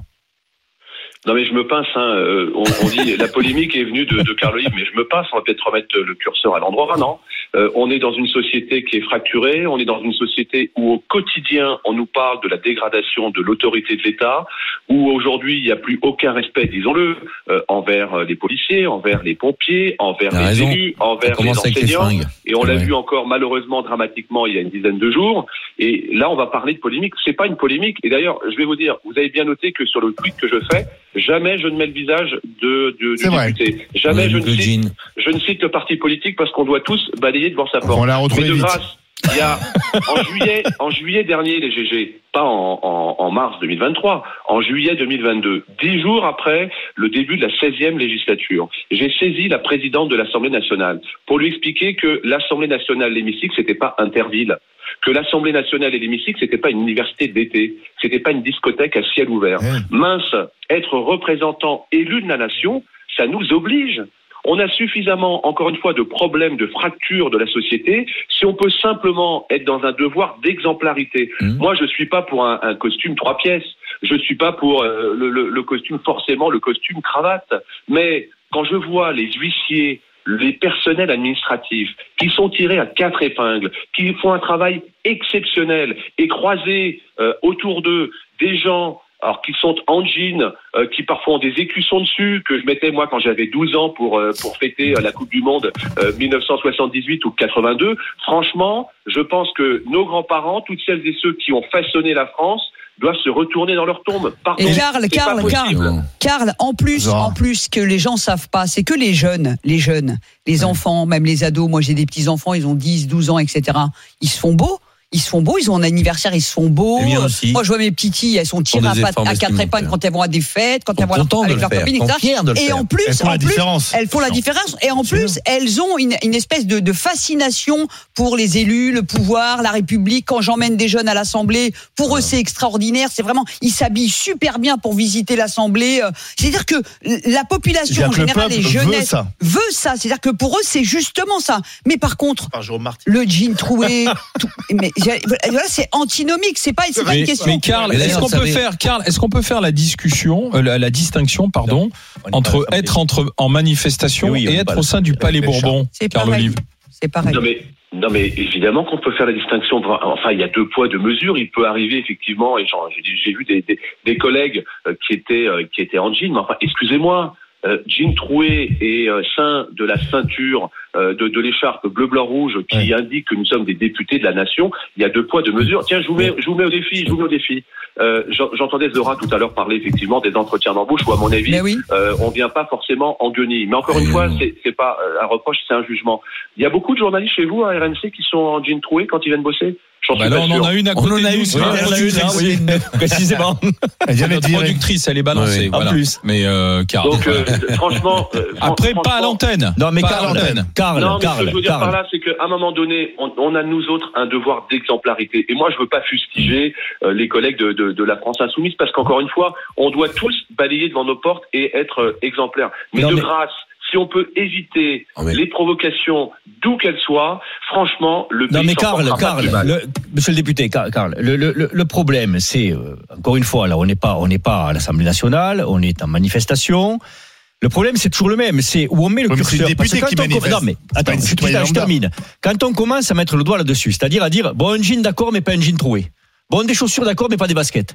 Donc, qui, qui fait les règles et, où, et jusqu'où on met le curseur Et jusqu'où on met le curseur Non, mais elles Docteur existent. Marty, où t'as vu une règle qui disait, qui dit par exemple, oui, pas de basket. À l'Assemblée. Non, mais à l'Assemblée. On est dans la rue. On est dans non, la rue. Docteur Marty, on n'est pas à l'Assemblée. Docteur Marty, je suis d'accord avec vous. Regardez le tweet. Je dis quand est-ce que nous allons nettoyer le règlement. Alors je dis pas euh, simplement le règlement de l'Assemblée nationale, le règlement de notre fonction.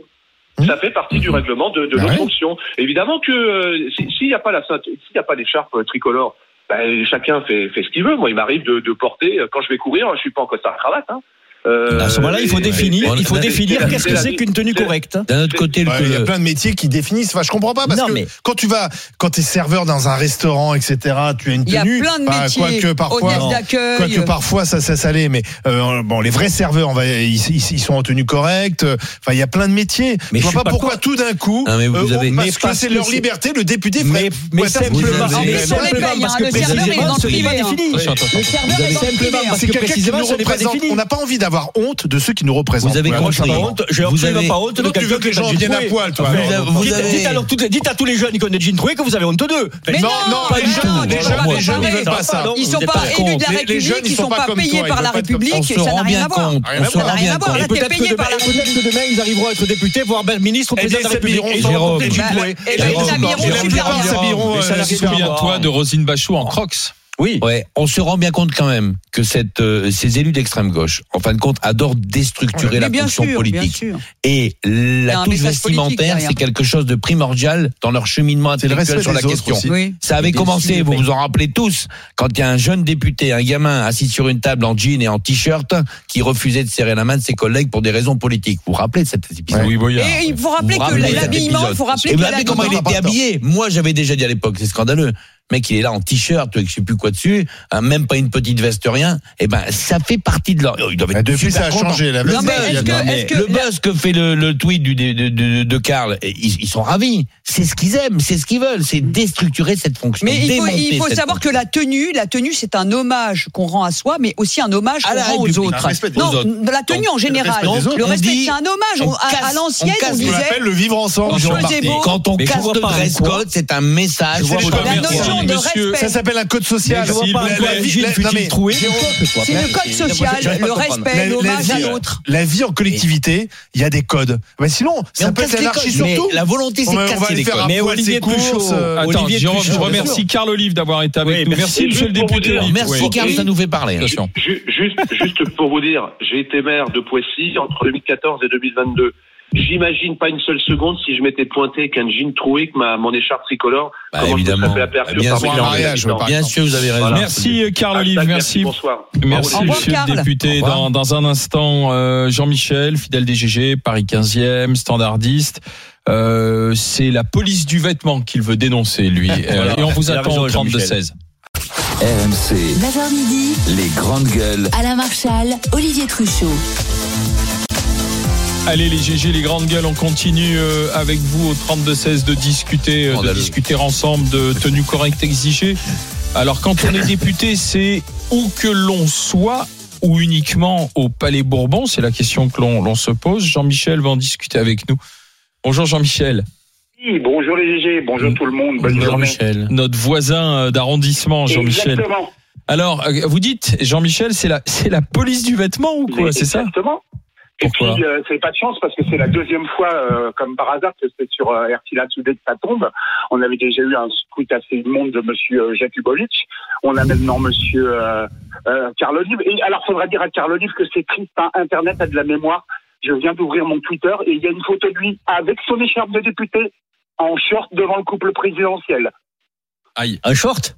Un short. Ah, c'est bon ça. Faut qu'on retrouve ça. Alors le short, ça passe Lille. Par contre, aux Illes-Trouées, la République chancelle. C'était c'était en short euh, après un match de foot ou ah, euh, non, pas, non. En short. On va, je vais regarder ça. Ouais. Ah, c'était quoi, après ouais. le match de foot avec le. Donc président. Vous dites ah, toujours. D'accord. Donc en grève, c'est, c'est parce qu'elle est en grève, parce qu'elle soutient les grévistes, parce qu'elle est en manif, elle est en régime. Euh, ça n'a rien à voir. Oui. Ça n'a rien à voir. En short que... après un match de foot, c'est normal. Non mais ça, quand quand on ah, joue au foot, foot, on est comment ? On joue pas en costume trois, en, on en costume. On prend une douche et s'habiller. Non, c'était un match caritatif en présence des élus. C'était un peu particulier. Pourquoi ? Honnêtement, je vous défendrai, mais là, ça va être. Jean-Michel, Jean-Michel ouais, pourquoi parlez-vous de... Attends, un je... député rentre chez, rentre chez toi en Afrique en costume cravate, ça, ça passe oh, crème. Non, mais ça, c'est magique. Non, on peut pas parler comme ça. Jean-Michel, tu mélanges tout. Le mec, il a fait un match de foot avec des élus. Jean-Michel, Jean-Michel, Jean-Michel. Vous savez, moi, j'ai vu Nicolas Sarkozy en maillot de bain. On l'a même vu faire du jogging avec ses baskets. Jean-Michel, que Karl Olive, député aussi, pense ça, c'est une chose. Nous, au G G, on nous pose la question, donc nous avons aussi nos propres avis. Je considère que la tenue à l'Assemblée nationale n'est pas une tenue codée. Euh, on n'a pas attendez, attendez, attendez. Euh, euh, quand on est élu de la République, quel que soit l'endroit où l'on est, et quand on représente dans le privé une entreprise, c'est pareil. Vous êtes commercial, vous êtes cadre, vous êtes D R H, vous êtes patron, vous êtes chef d'entreprise, vous allez voir vos clients. Je suis désolé, tout le monde fait attention à sa tenue. Vous demandez à n'importe quel jeune, n'importe quel ado, n'importe quelle personne, tout le monde considère normal de s'habiller correctement quand on va quelque part, et encore pire quand on représente une fonction. Il ne s'agit pas d'avoir de jugement de valeur sur les, sur, sur les vêtements. Vous portez sur cette femme un jugement de valeur. Non, non, non. Elle est femme, elle porte un jean. Je savais même pas qui c'était. Je savais même pas qui c'était. Je l'ai appris sur le plateau. Donc, je savais même pas qui c'était. Donc, ne me dites pas ça. Je dis que personnellement, personnellement, L F I. Devant le couple présidentiel. Non, mais quand on sort d'un match de foot et quand on est à une manif avec les chartes de la République, il faut arrêter. Il faut arrêter parce que. Avec les chartes de la République. Non, mais allez dire à nos jeunes. Non, mais vous savez, dans l'insertion non, professionnelle, je passe mon temps à apprendre aux jeunes les codes sociaux collectifs, essayer de faire en sorte qu'ils soient recrutés dans de bonnes conditions quand ils sont dans des échecs scolaires et des, des échecs d'insertion importants. Vous imaginez, vous imaginez, je dis aux jeunes, eh ben, écoute, c'est simple, tu peux garder ta casquette. L'important, c'est ce que tu vas dire à l'entretien. Et puis, tu peux t'affaler, c'est pas grave. Et puis, tu peux y aller en jean troué. Ah oui, mais tes baskets, elles sont pas propres, c'est pas très grave. Tu sais, l'employeur, il verra que ton C V, mais, il mais, verra mais, tes mais, arguments. Mais, mais, mais vous vous rendez compte un peu ? Moi, je travaille, je travaille avec du public toute la journée au téléphone. Pendant la canicule, je suis venu en, en Bermuda. Et alors, non, parce que vous êtes au téléphone. Au téléphone, il y a cependant un argument. Vous êtes au téléphone, donc on vous voit pas. Il y a cependant un argument que vous oubliez tous. Bah donc, ça n'a rien à voir avec la députée. Mais non, mais. Mais non, mais Jean-Michel, vous confondez tout. Mais oui. Là, elle est députée, elle met son écharpe tricolore, donc elle veut euh, qu'on, qu'on, qu'on la repère comme députée. Elle associe et, et les elle deux. Va dans une manif, et elle veut qu'on, qu'on voit qu'une députée manifeste. Mmh. Donc elle associe sa tenue à sa fonction. Ça n'a rien à voir. Si vous êtes derrière un téléphone en short, personne ne le sait, oui. Et ça ne nous empêche pas de bien travailler. Là, vous confondez deux choses. Et quand on fait un match de foot, bah oui, on est en short, bien entendu. Donc, comme quand on s'en baigne, on est en maillot de bain. Le couple présidentiel. Mais ils s'étaient pas accueillir, ils terminaient un match bah de foot non, ensemble. Au-delà de ça, avec le président. Au-delà de avec ça. Le président. Ah ben voilà, j'ai retrouvé le truc. C'était un match de foot avec non, le président de la République. C'est de mauvaise foi, Jean-Michel. Non, là, c'est mauvaise foi, ouais. ouais, ouais, ouais, ouais non, ouais, mais au-delà, au-delà de ça, euh, elle est en manifestation, par exemple. Vous allez lui reprocher d'avoir des baskets ? Qui a dit ça ? Non mais on parle d'une question. Je vous pose une question. Puisque puisque vous puisque vous vous dressez une liste de codes qu'il faut qu'il faut porter. Est-ce que vous allez lui reprocher d'avoir des baskets ? Jean-Michel, je vous remercie d'avoir été avec nous. La discussion va continuer. À bientôt, Jean-Michel. Bonne journée. Euh, on va de, de Paris descendre en Charente-Maritime avec Laurent. Bonjour Laurent. On va pas en basket à l'Assemblée. Bonjour à tous. Alors, on va laisser parler Laurent. Laurent qui est enseignant. Qu'en dites-vous, Laurent ? Alors, qu'en dites-vous, Laurent ? Bonjour à tous. D'abord, un grand merci de, de m'accueillir à l'antenne. J'en profite pour passer un petit bonjour à Seb, un ami qui vous écoute fidèlement.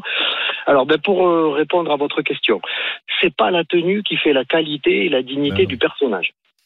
Ça, c'est mon premier point de vue. Euh, ça veut dire, par exemple, que je préfère éventuellement quelqu'un qui a un jean troué plutôt qu'un c'est ministre facile, avec ça. Un costard trois trois trois pièces bien sapé et qui fait des bras d'honneur. Mais une fois que j'ai dit ça, j'ai rien dit. Bah les bras la d'honneur, c'est condamnable. C'est condamnable le bras d'honneur. C'est c'est condamnable. Personne n'a défendu le bras d'honneur. Hein. Non. Hein. Ce n'est absolument pas condamnable. Ce n'est pas condamné, en tout cas. Ce n'est pas condamné. Par ah contre, si, ça a, été, ça a été condamné par la Première ministre, elle l'a dit publiquement. C'est excusé quand même. Bon, et alors, éventuellement, on... elle y a peut-être tapé un peu sur les doigts, mais pas plus. Vous vouliez euh, qu'il aille en prison pour revanche, un bras d'honneur ? Bon, on peut essayer. En revanche, je n'ai jamais dit non plus qu'il aille en prison pour ça. Il a bien d'autres raisons d'y aller.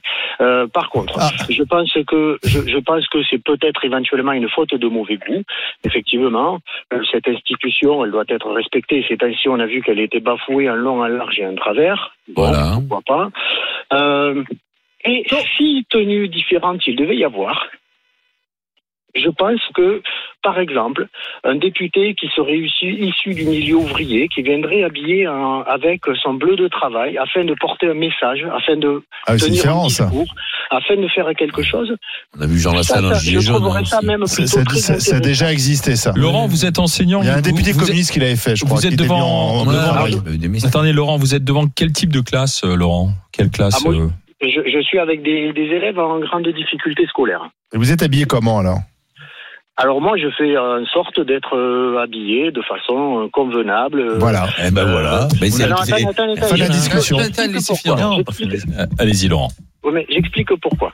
Je fais en sorte d'être habillé en tenue convenable parce que Euh, je pense que je représente éventuellement, j'ai pas dit un modèle, parce que voilà, loin de là cette idée, mais je pense que je représente une institution, je oui, représente. Voilà. Il a, il a raison. Fin de l'histoire. Oui, mais merci de rien. Mais, mais, mais qu'est-ce que ça veut dire être habillé convenablement ?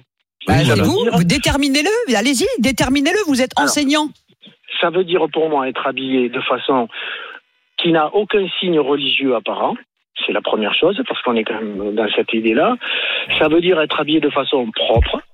Ça veut dire être habillé de façon à ce qu'on ne puisse pas identifier une certaine appartenance à un groupe, un groupuscule, à des idées politiques, et cetera, et cetera, et cetera. Et j'ai entendu tout à l'heure une réflexion intéressante. C'est vrai que le jean troué, je ne suis pas adepte et très honnêtement, je n'en ai jamais porté et je n'en porterai jamais. Enfin, en tout cas, pour le moment, je, je, je le crois. Et mais j'ai entendu tout à l'heure que ça pouvait être des tenues excessivement chères. Oui, bien sûr. Et effectivement, oui. mes jeunes aujourd'hui, mes élèves, oui. ils ont, ils ont tout ça. C'est alors est-ce que cher. c'est un nouveau code vestimentaire qu'on va voir apparaître et qui va se généraliser et qui dans il y a un moment déjà. Dans, vous passez. Non mais la question. Non mais là, Laurent, vous, Laurent, franchement, franchement, Laurent, là, oui. là, c'est quand même incroyable. Vous passez de je suis enseignant auprès d'élèves oui. en difficulté. Je fais attention à ma tenue vestimentaire. Donc vous passez par mille chemins. La vérité, c'est qu'il y a des codes sociaux. On est propre, on a une chemise, un t-shirt propre, un jean, et mais puis une paire de chaussures. J'ai qu'il est pas propre, voilà. Non, pas mais propre. Il est pas troué enfin. son jean. Il le dit, il est pas troué. Mais ce D'accord. n'est pas parce que tu as un jean troué que tu es pas propre. Mais qu'est-ce qu'il dit qu'est-ce Il dit je représente une institution. Enfin. Il dit je représente mais une institution. Là, c'est voilà. Donc c'est tout. Fin de l'histoire. Elle représente une institution. Elle a une tenue convenable. Que son jean soit à fleurs, qu'il soit bleu, qu'il soit jaune. Choc, c'est et cetera. C'est... Non, mais c'est... Ce qui vous choque, non mais ce qui est fou dans votre histoire quand même depuis le début. On n'aime pas les trous. Ce qui vous voilà, ce qui vous choque, on n'aime pas les trous. Le jean troué. Ce jean, il est pas troué parce qu'il est usé. Ce jean, il n'est pas troué parce non. qu'elle l'a jamais lavé. Laisse-moi terminer, je suis le seul à mais vas-y, vas-y, vas-y. Bon, alors oui. si je peux parler, je, je me casse. Quoi. Il, y a, il y a un moment où. Donc, ce jean, ce jean, il n'est pas oh, troué non. parce qu'il est parce qu'il est, il n'a pas été lavé, il n'a pas été entretenu, parce qu'elle est sale. Ce jean, il est parce troué que parce que sciemment, on l'a fabriqué comme ça. Parce que c'est un code vestimentaire aussi de le porter oui, comme ça. Et ça vous gêne. Mais vous non. voulez quoi ? Vous voulez, vous voulez immobiliser le truc. Un peu de sobriété. À terme, immobiliser définitivement Jean-Jean. et dire non, non, la tenue, ça sera ça. Oui. Le monde, ça sera ça. Non, il n'a pas à bouger, et cetera. Là, tu as, des, tu as des jeunes qui sont arrivés à l'Assemblée. Tu as une Assemblée qui est plutôt jeune avec la NUPES, et cetera. Tu as des gens d'L F I qui ont été élus. Ils s'appellent les insoumis. Donc élus, on ne peut pas leur demander d'être soumis à tous les codes. Qui ont été élus comme ça. Et puis qui viennent comme ça, qui font leur politique comme ça. Et, et si leurs électeurs, oui. laisse-moi terminer. Et si leurs électeurs, qui les ont fait roi en quelque sorte, ne sont pas d'accord avec ça et ne supportent pas, pas ça, eux, ouais. ils les rééliront pas mais la je, prochaine je fois. Je pense que les ouais, électeurs ne demandent pas, pas. Je pense que c'est une erreur. Je pense que les les Français veulent justement que leurs représentants leur ressemblent pas forcément. Euh, tu mais vois. Oui. Ça, mais je mais je crois que c'est eh une bah erreur. Si, regarde, je je pense que c'est une erreur totalement d'interprétation. Euh, ben oui. L'enseignant, il doit pas venir habillé comme ses élèves et ben c'est oui. normal. Ben oui. Et quand ben il oui. commence à venir habillé comme ses élèves, eh ben il est moins respecté. C'est pas leur pote. Mais le débat, mais moi pardon le député. C'est une erreur majeure. Le député, c'est pas mon pote. Je vais vous, je vais vous dire laquelle. L'enseignant, il est là pour passer un message aux élèves et les éduquer. le député, oui. le député, oui. il est là pour porter le message du peuple. Non. C'est totalement inversé. Il est là pour voter des lois. Il est là pour voter des lois. Comme si, comme de paternalisme. Le député était là pour montrer l'exemple. Alors que le député, il n'est que relais. Il est là pour voter des lois. Il a dit exactement le contraire. Il est un relais. Dans ton cabinet, tu mettrais jamais un dinatrou. Tu le dis toi-même.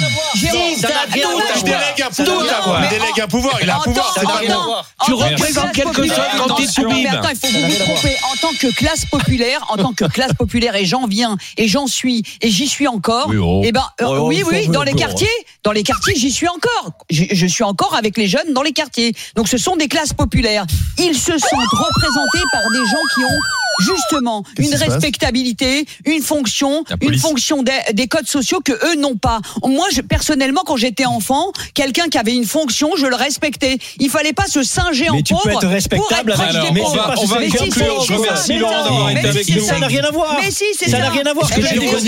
Attends, calme-toi, Jérôme. Déjà, calme-toi. Garde ton calme. Je remercie Laurent d'avoir été avec nous. On va conclure. Non, mais attends, attends. Simplement, j'ai une question à poser au médecin. Moi, dis-moi. Si je rentre dans un cabinet médical, oui. et si le médecin il est habillé crade, et cetera, machin, ben je lui fais pas confiance. Oui. Je me barre, j'ai pas envie qu'il me soigne. Mais ça n'a bah rien oui. à voir. Mais, mais, si. Si. mais, mais si, si, la tenue, si. la tenue. Si. Ah, je vous fait, explique fait aussi la fonction. Je vous explique si. pourquoi mais ça n'a rien à voir. Même oui. jeune, ça nous, soigne, nous soignons des patients, ouais. nous soignons des ben malades. Oui. Mais dans, la relation, commerce, hein. dans la relation que tu as entre le malade et son médecin, il y a quelqu'un qui est en position, là, qui est en déséquilibre de par sa maladie, de par sa fatigue, et cetera. Tu dois lui instituer euh, une, une tenue qui est impersonnelle. Voilà. Et pas le député. Qui est impersonnelle.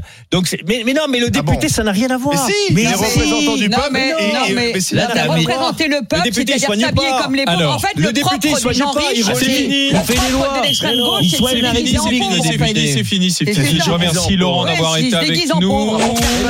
Mais si. On va regarder, s'il vous plaît, la consultation. C'est ça qui est le pire, d'ailleurs. Il y a des jeans à dix balles. On va regarder, s'il vous plaît, la consultation. On va regarder où on en est. Euh, une députée en jean troué, est-ce que c'est choquant ? C'est bah oui. un oui à plus de soixante pour cent. Les Français ont dit leur dernier mot. Oui, ça fait quarante quand même, toute seule. Dans un instant. Dans ouais, c'est quarante pour cent de gens débraillés. Les indiscrets avec euh, Gabriel Attal, ministre des Comptes Publics, qui euh, s'investit de la mission du ministre anti-fraude. Et puis, euh, on aura le quiz des grandes gueules. R M C, neuf heures midi, les grandes gueules. Alain Marchal, Olivier Truchot. Les G G, les grandes gueules sur R M C, R M C Story. Les grandes gueules avec Zora Bitton, Willy Schraen et Jérôme Marty. Et c'est parti pour les indiscrets. R M C, les grandes gueules. Les indiscrets. Les indiscrets du service politique, Jérémy Trottin, bonjour. Bonjour Alain, bonjour à tous. Vous nous dites ce matin que Gabriel Attal bonjour. veut devenir le ministre anti-fraude. Oui, le ministre des Comptes Publics a trouvé à sa nouvelle marotte, son nouveau sujet politique, la lutte contre toutes les formes de fraude, qu'elles soient sociales, fiscales ou douanières, un créneau politique qu'il compte occuper en lançant un grand plan en avril quand il y aura de la bande passante, confie son entourage, et donc juste après la réforme des retraites. Déjà, trois réunions avec des parlementaires ont eu lieu à ses côtés à Bercy, tout comme des déplacements à l'étranger. Gabriel Attal veut, veut s'inspirer des États-Unis où il s'est rendu récemment. Il sera également à Bruxelles la semaine prochaine pour faire du lobbying, cette fois auprès des instances européennes. Et selon donc les informations du service politique, il a déjà des quelques petites idées en tête. Oui, tout à fait. Il veut notamment donner de larges pouvoirs aux enquêteurs du service judiciaire des finances pour lutter contre la super fraude fiscale des particuliers, mais aussi des entreprises, comme aux États-Unis. Il faut aussi nous adapter aux nouvelles menaces, les fraudes via les crypto-monnaies, le trafic massif de tabac, les arnaques internationales horribles sur les prestations sociales, confie-t-on du côté de Bercy. Des députés qui ont participé aux réunions de travail évoquent également le renforcement de la lutte contre la fraude à la T V A. C'est vingt-cinq milliards d'euros que ça coûte par an à l'État. La création aussi d'un label pour les entreprises vertueuses et moins populaires, des amendes, même symboliques, pour les patients qui n'honorent pas leur rendez-vous chez le médecin. Mais selon l'opposition, les mesures ne sont pas à la hauteur des enjeux. Oui, tout ce que propose le gouvernement n'est pas assez efficace, m'expliquait hier un député de droite et notamment spécialisé dans la fraude sociale ou contre la lutte contre la fraude. fraude sociale plutôt. Son combat à lui, c'est la mise en place de la carte vitale biométrique, idée rejetée par le gouvernement. Ce parlementaire, ancien auteur d'un rapport, appelle aussi à la création d'ordonnances numériques pour lutter contre le trafic international de médicaments. Et ce député, Patrick Hetzel, espère que le gouvernement s'attaquera de front à ces sujets qui dépassent, selon lui, la fraude du simple individu. Nous voyons de plus en plus de réseaux criminels s'engouffrer dans la fraude aux prestations sociales. Qu'est-ce que tu en penses, Jérôme ? Et moi, il y a un élément qui m'intéresse là-dedans, c'est le, la pénalisation des patients qui ne respectent pas leur rendez-vous avec les médecins. C'est un sujet qu'on a porté depuis deux mille dix-huit, c'est vingt-huit millions de rendez-vous non honorés par an, c'est quatre mille médecins sortis du soin chaque jour, c'est deux heures et demie de, de voler, en quelque sorte, à des patients euh, chaque semaine.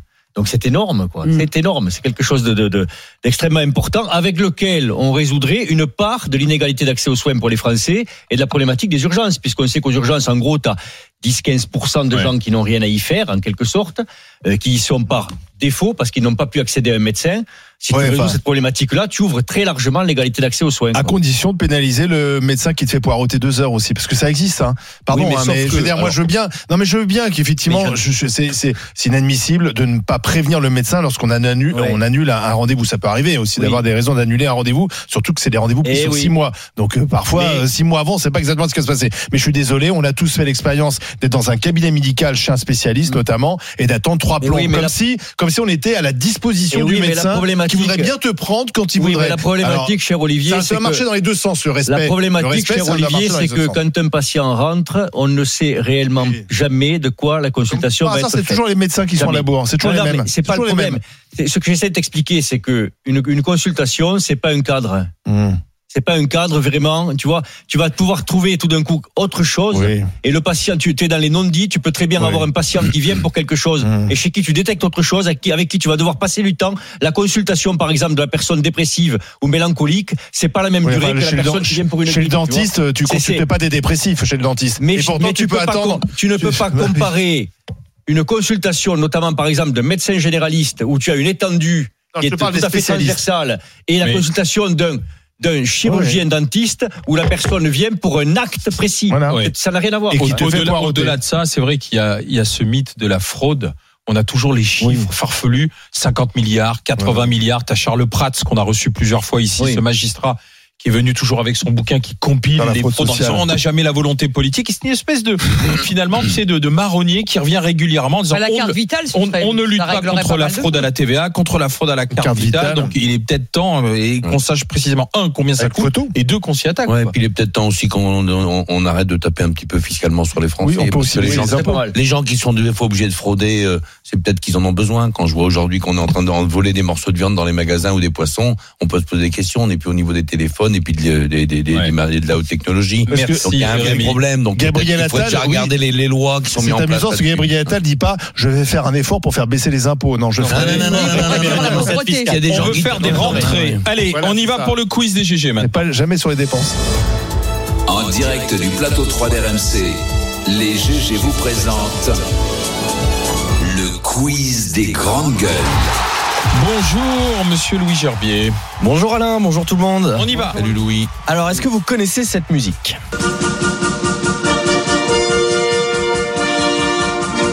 La chasse à quoi ? C'est quoi ? Eh ben c'est l'hymne olympique. Bon allez, là on est tous à l'arboyure. Ne loupez l'hymne olympique. Il nous reste cinq cents jours pour l'apprendre. À J moins cinq cents des J O deux mille vingt-quatre à Paris, et R M C est mobilisé. Le quiz des G G aussi, on va faire un petit quiz J O. Attention. Oui, on y va. En quelle année Pierre de Coubertin lance son projet de rénovation des Jeux, des Jeux Olympiques ? Dans les années mille neuf cent quinze. Avant. Avant. C'est moins. mille neuf cent quinze. Non, pas moins. mille huit cents. C'est quatre-vingts. dix, dix, douze. Un tout petit peu plus, quatorze. dix-neuf cent quatre-vingt-quatorze. Bravo Alain. Les Jeux Olympiques de mille neuf cents à Paris ont été précurseurs oui, pour mille neuf cents, deux oui, raisons. mille neuf cents, oui. Pour lesquelles raisons ont-ils été précurseurs ? Il y a deux, il y a deux choses nouvelles qui depuis. Euh, Ouvert au bon. public ? Non. L'été ? Non plus. La les saison, femmes. Non. Oui. Bonne réponse, oui. Ce sont les premiers J O euh, où les femmes participent à Alors, Paris. Et la deuxième, c'est quoi ? Et la deuxième, c'est technique ou ? La deuxième, c'est euh, ce qui, euh, ouais, c'est des infrastructures spécifiques qui depuis sont là à chaque édition. Il y a un McDonald's gratuit stade devant, il y a des chambres. Un hôtel ? Non, le village olympique. Ah, le village olympique. Le village olympique. Village olympique. Pas loin. Alors, on est largué là. Ouais, ça m'a toujours fait fantasmer ça, parce qu'il paraît qu'il y a un McDonald's gratuit à l'intérieur. Quand j'étais petit, je me disais, je vais aller là-bas. Bah, je crois, ouais. Parce qu'ils sont partenaires des, pas... ah, oui. des, des J O, ouais. Ça me faisait rêver, enfin. Depuis Atlante, depuis. Euh... Enfin, ouais, G, dans, euh, dans le village. Non, c'est pas grand, moi, c'est pas de médaille. Vas-y. Alors, cette fois, en mille neuf cent quatre, également une nouveauté. Quelle nouveauté les, G... les J O de Saint-Louis, dans le Missouri, introduisent-ils ? Alors, pareil, c'est, c'est, c'est pas technique, c'est au niveau des récompenses. Médaille d'or, médaille d'argent, trois médailles. Exactement. Avant, avant Saint-Louis, c'était, ça pouvait être des rameaux, de, du palmier, une coupe. Il n'y avait pas vraiment de règle, chacun y allait de son petit trophée. À partir de mille neuf cent quatre, c'est instauré le gagnant médaille d'or, le deuxième médaille d'argent, le troisième médaille de bronze. Ah, depuis mille neuf cent quatre, donc ça fera euh, ouais, ça, mille neuf cent quatre, cent, cent vingt ans. Temps, ouais, c'est ça. Ouais. De, de Paris. Pas me prendre euh, au dépourvu sur les maths, moi. Bel anniversaire. Oui, je peux, médaille. Je peux vite euh, chuter. Alors, un truc intéressant qui a disparu de, de mille neuf cent douze à mille neuf cent quarante-huit, les compétitions artistiques qui font, euh, font partie des Jeux Olympiques modernes à, à, à, à l'initiative du baron de Coubertin. Donc des médailles étaient décernées euh, pour des œuvres d'art. Donc vous allez essayer de me trouver les cinq catégories. La danse, ouais. ouais. La danse en lien avec le sport. La danse, la danse, la danse, c'est non. En lien avec le sport. Comme Gilbert, c'est non. En lien avec le sport, de l'art. Ouais. Il n'y avait pas des concours de peinture quand même. Peinture, c'est oui. Ah Alain, bon, musique, un point. Musique alors. Musique, musique c'est oui. Chant. Olivier, un point. Chant, sculpture. Chant, chant. Sculpture, c'est oui. Un point pour Jérôme. C'était discipline olympique. Ouais, ouais. Incroyable. Et ça. Il en reste deux encore, peut-être bon, encore genre, plus non, euh, éloignés. Euh, de... Élocution, diction, poème. Non, non, non, non, non. non. Euh... Zola, Maupassant. Lecture. Littérature. Littérature. Littérature, bravo Zora. C'est oui. Et c'est... il en reste un. Coiffure. Antonin Carême, Jean Nouvel. Manucure, pédicure. Architecture. Architecture. Ah, il y avait ça. Architecture. Ouais. Là, on est loin. Euh, sculpture. Là, ça a changé. Ouais. Littérature était des disciplines olympiques. Musique, danse, peinture, sculpture, littérature, architecture. Alors, on ouais. juge. Ah, ouais. Ça, c'était ouais. vraiment curieux. Ouais. Ouais. Vas-y. Alors, les premiers J O d'hiver de l'histoire, où se sont-ils déroulés ? Cocorico, indice. En France. En ouais. France. Albertville. Grenoble. Non. Grenoble. Non, bah presque, presque. Euh... Chamonix. À Chamonix, Chamonix en mille neuf cent vingt-quatre et donc euh, vingt-quatre, non, on y ouais. pas du tout. La même ça année, cent ans. La même année à Paris. Bel anniversaire. Bon c'était, euh, c'était à Paris. À partir de là, chaque euh, chaque Olympiade, il y a des J O d'hiver la même année que les J O d'été. Non, c'est pas la même année. Euh, pas, pas, pardon. C'est décalé de deux, euh, ans. Décalé de deux ans. Décalé de deux ans, mais dans la au cours de la même Olympiade, il y a J O d'hiver et dans la même ville. C'est ça que je voulais dire, pardon. En, euh, mmh. Dans le même, ouais, non, non, non, même pays, non, dans le même pays, je vais c'est, c'est, c'est même plus vrai, c'est même plus vrai oui, en plus. Parce avec que, nous. Non, c'est ouais, ouais. Je reviens, je reviens avec vous. En, en quatre-vingt-douze, les J O d'hiver se déroulent à Albertville. Quels euh, humoristes ont fait un sketch mythique sur cet événement ? Les inconnus. Oui, on écoute. Oui. Ah, on l'a bonsoir et bienvenue à Savoir Régional. Et je vous rappelle, au cas où vous l'auriez oublié, dans moins de six mois, il y aura bien sûr les Jeux Olympiques d'Albertville. Quelques nouvelles en bref, avant d'aborder en fin de journal un long dossier sur les Jeux Olympiques d'Albertville. C'était mythique ça. Ouais, incroyable. Trois, trois minutes de J T où on ne parle que des Jeux Olympiques d'Albertville. Euh, magnifique sketch. Un petit vrai ou faux sur les sports qui ont disparu. Ah. Ah. Euh, vrai ou faux, de mille neuf cents à mille neuf cent douze, les disciplines basées sur le saut étaient pratiquées sans élan. Vrai. Ouais. Ouais. T'avais pas le droit de prendre d'élan, donc c'était un peu moins spectaculaire du coup. Saut en longueur, t'allais pas très très loin. Saut à pieds joints, t'imagines ? Ouais, on a fait ça quand on était gamin. Vrai. C'est, c'est vrai dans la dans la cour. Ah, oui. Ouais, c'est vrai. Vrai ou faux, il y avait euh, l'épreuve du tir à la corde. Oui, oui c'est, c'est vrai. vrai. Ouais. Et elle a, été, euh, elle a été euh, supprimée en partie à cause euh, des querelles des mauvais perdants à la fin, qui se mettaient euh, dessus quoi, avec, euh, avec oui. les gagnants. Quoi. Ouais, ça se finissait souvent avec les gagnants. Donc ils ont dit c'est, c'est une mauvaise chose. Le poney en parachute. Non, non, non. Poney en parachute. C'est faux. En effet, c'est faux. euh, vrai, ou... vrai ou faux, le tir au pigeon. Vrai. Oui, vrai. Oui, vrai, vrai, vrai. À ah, Paris, Willy, t'as eu la médaille d'or. Je le savais. À Paris, euh, près de trois cents oiseaux ont, distri... ont contribué à cette discipline. Euh, et d'ailleurs, vrai ou faux, en hommage, Anne Hidalgo va proposer une nouvelle discipline, le tir au rat. Bras.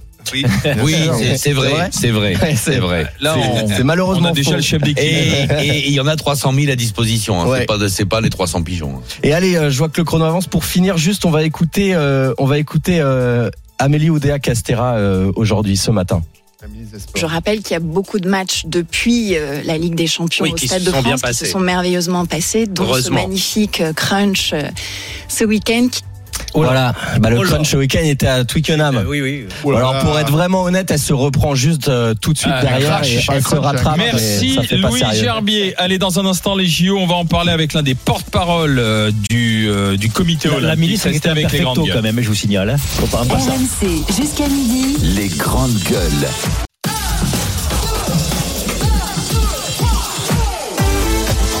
R M C neuf heures midi.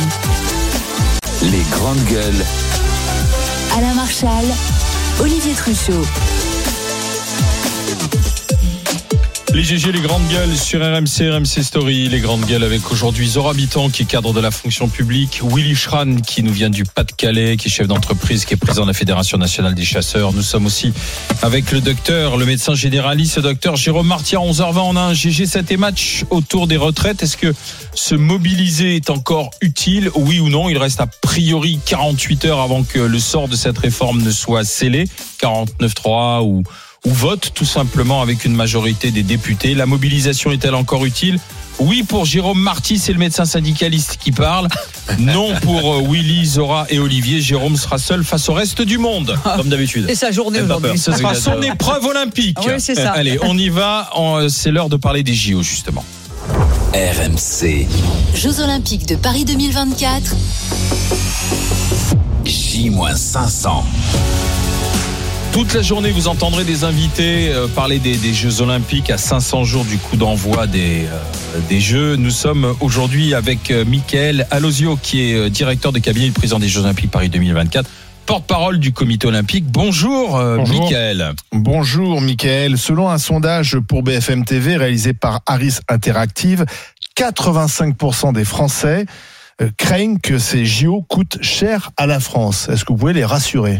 Alors oui, on a sur le budget du comité d'organisation des Jeux un budget qui est de quatre milliards trois cent quatre-vingts millions. Ce budget est à plus de quatre-vingt-seize pour cent financé par des fonds privés. Le C I O nous reverse un tiers de notre budget, ça vient des droits télé qui sont négociés mmh. au niveau mondial. Le deuxième tiers, c'est nos partenaires. On a accueilli huit nouveaux partenaires depuis le début de l'année. On a plus d'une trentaine de partenaires. Et le troisième tiers, c'est la billetterie.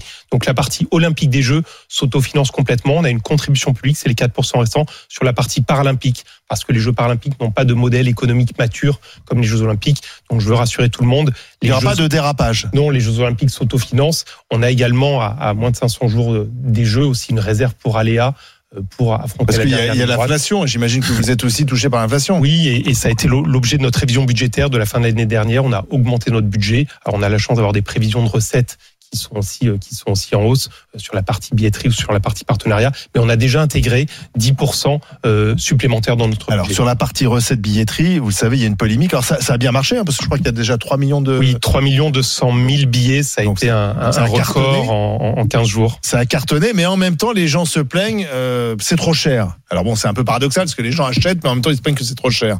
Bah, c'est pas trois millions de Français, hein. Alors peut-être justement sur, sur, le, sur les billets, c'est important, on en, on en parlait tout à l'heure, l'enjeu c'est d'autofinancer les Jeux. On n'est pas une structure qui a vocation à faire des bénéfices, on est là de manière éphémère pour délivrer les Jeux et qu'ils s'autofinancent. Donc on va pas, on n'est pas là pour engranger de bénéfices.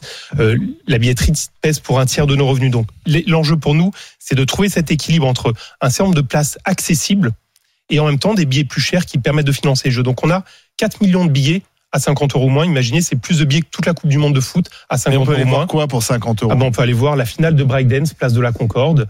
On peut aller voir la finale de, de taekwondo au Grand Palais. On peut voir beaucoup de choses. On peut voir la finale de rugby à sept féminin avec l'équipe de France qui est vice-champion olympique au Stade de France. Et il y a des billets plus chers. Et c'est cette équipe. Alors, c'est, les billets plus chers, c'est pour quelles épreuves? Alors, on a, on a dix pour cent de nos billets à deux cents euros ou plus, avec les billets les plus chers à neuf cents. À neuf cent quatre-vingts euros. Ah, ça va jusqu'à neuf cent quatre-vingts euros. Ça, ça va jusqu'à neuf cent quatre-vingts euros. Il faut avoir le en tête billet. Qu'on a des sessions. On a, c'est, c'est, c'est compliqué les jours. On a beaucoup d'épreuves, ouais. beaucoup de sessions. On a sept cent soixante-sept sessions. C'est, c'est, c'est des billets. Sur ces sept cent soixante-sept sessions, on en a sept dont les prix commencent à cent vingt-cinq euros et se termine à neuf cent quatre-vingts euros. Justement, pour neuf cent quatre-vingts euros, c'est quoi? Trois sessions d'athlétisme, ah oui, trois sessions de natation, ouais, et la finale de basket. Oh. Non, mais alors les sessions, c'est quoi? C'est les éliminatoires? Non, non, non, non. Parce là, que là, je, je regardais non, les commentaires, dis ouais, ça y est, j'ai mis trois sessions, mais c'est des trucs bidons. Non, non, euh, je vais voir, je, je vais voir les juste les, les, les éliminatoires. Il n'y a pas de sport bidon aux Jeux Olympiques. Euh, non, non, ça va être un moment extraordinaire. Euh, ces sept sessions-là sur les sept cent soixante-sept sont les sessions les plus demandées, donc c'est les grandes finales d'athlétisme, d'accord, la finale de basket, notamment chez les garçons, ou encore oui, euh, l'épreuve de natation. Oui, oui. Et moi, je voulais vous poser une question sur les infrastructures. Comment ça va se passer entre celles qui ont été réalisées pour les J O et comment elles vont vivre après? Alors, il y a eu tout un travail. On a la chance d'arriver à un moment de notre histoire où on a eu, oui, peu, besoin de peu d'infrastructures, d'accord, pour faire les Jeux Olympiques. En gros, on construit entre dix et quinze fois moins que toutes les éditions précédentes des Jeux. On a Bercy, on a Roland-Garros, en fait, c'est ça, on s'appuie, ouais, sur quatre-vingt-quinze pour cent de sites qui existent déjà ou qui vont être temporaires. On les modernise. Par contre, on les, alors, on, on a eu la chance d'avoir franchement des, des, des sites qui en avaient le stade peu de besoin. Yves du Manoir, par exemple, je par parle exemple, parce que Jérôme, c'est un rugbyman, donc, ouais, ça, Yves du Manoir. Exactement, c'est un, le, c'est un très bon exemple. Ça fait partie des, des, des sites qui sont, qui sont réhabilités. Et au-delà de ça, donc, on a euh, des constructions, notamment le village olympique, où on vient construire des logements et un, et un quartier de ville. Donc, ça répond à un besoin des habitants. Et c'est important de rappeler que derrière chaque euro d'argent public investi sur ces projets-là, c'est pas les Jeux Olympiques, ce sont des équipements pour la population. Donc on construit du logement, on construit des écoles. Ça sera réutilisé. Exactement, on va l'utiliser dans le cadre des Jeux et on les loue, mais c'est d'abord des projets pour la population. Non, le, le, la, la grande chose, à mon avis, c'est la concrétisation de la promesse de Jacques Chirac, c'est-à-dire le fait qu'on puisse se baigner dans la Seine et dans la Marne, quoi. Sans mourir. Sans, oui, mourir. Oui, oui. Non, alors, ça c'est le médecin qui parle. Non, mais ça, ça va rester. On peut supposer que, que les, les progrès immenses qui auront été faits pour cette occasion-là de, de, de filtration, d'assainissement de l'eau, ça va rester. Et c'est, et c'est quelque chose qui peut après, qui, ça, qui ne demande qu'à être étendu dans tout le reste de la France. Oui. Quoi, donc, et c'est euh... ce qu'on voit, c'est que les gens ont une capacité à, à créer un élan qui mobilise l'ensemble des acteurs pour accélérer un certain nombre de grands projets. Et on le voit, l'ensemble des acteurs publics sont mobilisés autour de ce sujet pour permettre que des épreuves puissent se dérouler dans la Seine et surtout laisser en héritage au-delà des Jeux, oui, des zones de baignade. Oui. Euh, à, et, et donc, il y aura vraiment des épreuves dans la Seine, oui, oui, sans, oui, combinaison. Oui. Moi j'ai une question. Et on pourra boire la tasse. On pourra boire la, oui, tasse. Oui, oui. Moi j'ai une question. Quelle est la politique de recrutement justement en direction de, de, de, de ce vivier de jeunes qui pourraient justement être recrutés au cours des Jeux? Alors le, on, on est parti. Les Jeux, c'était il y a quelques années une petite équipe, on est aujourd'hui mille deux cents personnes, on sera à la fin autour de quatre mille cinq cents personnes dans le comité d'organisation des Jeux. On a aussi un programme de volontaires qui est le plus grand programme de volontaires qu'on lance le vingt-deux mars. Donc le vingt-deux mars, la plateforme ouvre. Chouette, de la main de l'œuvre au marché. On va recruter quarante-cinq mille volontaires. Donc là, c'est des jeunes, des personnes âgées. C'est, c'est assez intergénérationnel quand vous regardez ce qui se passe sur les Jeux. Et c'est un peu l'âme des Jeux. Donc euh, les gens peuvent, d'accord, aussi nous rejoindre en tant que volontaires pour ceux qui. Pour ont... faire quoi justement ces volontaires? Sur les volontaires, on a pas mal de fonctions différentes. Ça peut être d'accompagner des athlètes, ça peut être d'accueillir des, du public sur site, ça peut être... Donc des volontaires, c'est-à-dire des bénévoles alors? Exactement, ça ce sont des, oui, bénévoles. Donc c'est de la main-d'œuvre gratos. Ça, c'est de la...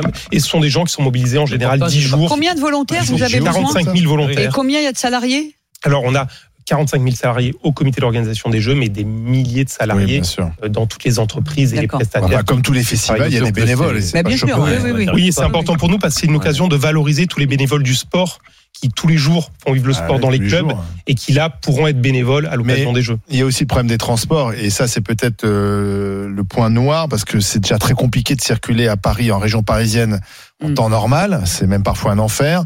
Là, euh, il y aura sept millions de visiteurs attendus, hein, c'est ça le chiffre? Alors, on, on, est, on a au total treize millions de billets sur la partie olympique et la partie paralympique. Donc, le, le... donc en plus, donc c'est plus que sept millions. Oui, mais le, en, en gros, vous avez les, les acheteurs achètent plus, oui, de billets, donc ça, fait, quoi, ça, ça fait moins. Les, les, les évaluations sont pas encore fines parce qu'on n'a pas encore le, bah, le nom des bénéficiaires. Millions de mais, mais il y aura, il y aura beaucoup de des monde. Des gens qui vont devoir se déplacer parce qu'il y a beaucoup de sites. Oui. Hein, donc euh, il y aura énormément de déplacements, notamment des officiels. On a même réservé une voie spéciale sur le périphérique. On va réserver une voie spéciale pour le périphérique, sur, pour, pour les gens euh, qui auront euh, le badge officiel. Mais euh, comment vous allez gérer tout ça? Parce que c'est, c'est, c'est compliqué déjà de circuler. Alors pourquoi ça irait mieux? Est-ce que vous êtes sûr que tous les métros fonctionneront bien? ah En ce moment, on a des problèmes parce qu'on a du mal à recruter la R A T P. Est-ce que tout sera, c'est dans un an et demi, est-ce que tout sera euh, oui, en tout cas, nous, euh, ce qu'on constate, c'est que l'ensemble des sujets sont posés sur la table et mmh. aujourd'hui, on connaît l'ensemble des défis. Sur toutes les thématiques, les acteurs sont tous mobilisés au meilleur niveau. Jean Castex est mobilisé à la R A T P. Est-ce qu'il peut y avoir euh, justement des, des, des, des, des systèmes de navettes, de bus? Oui, il y aura. Qui... oui, en fait, l'ensemble des sites seront accessibles en transport en commun. D'accord. Donc, euh, à mais il faut qu'ils fonctionnent ces transports. Tout le monde se déplacera, ils fonctionneront et, et, et bien évidemment la France sera au rendez-vous. C'est un moment tellement important pour le pays, pour les Français, que tous les acteurs sont mobilisés et jamais un événement n'aura été autant préparé et autant anticipé. Et la cérémonie d'ouverture sur la Seine donc vingt-six juillet, cérémonie d'ouverture sur la Seine, la première fois qu'on va sortir la cérémonie d'ouverture des Jeux de son stade. Plus d'un milliard de téléspectateurs. Donc forcément dans l'histoire de notre pays, ça va être un moment très particulier parce que ça va, ça va, je pense, rendre fiers tous les Français. Et on travaille avec Thomas Joly sur la direction ouais. artistique et ça va être c'est au moment, un moment. C'est, c'est à quel endroit de la Seine? Alors ça va être sur six kilomètres globalement euh, autour de la bibliothèque François Mitterrand ouais. jusqu'au Trocadéro.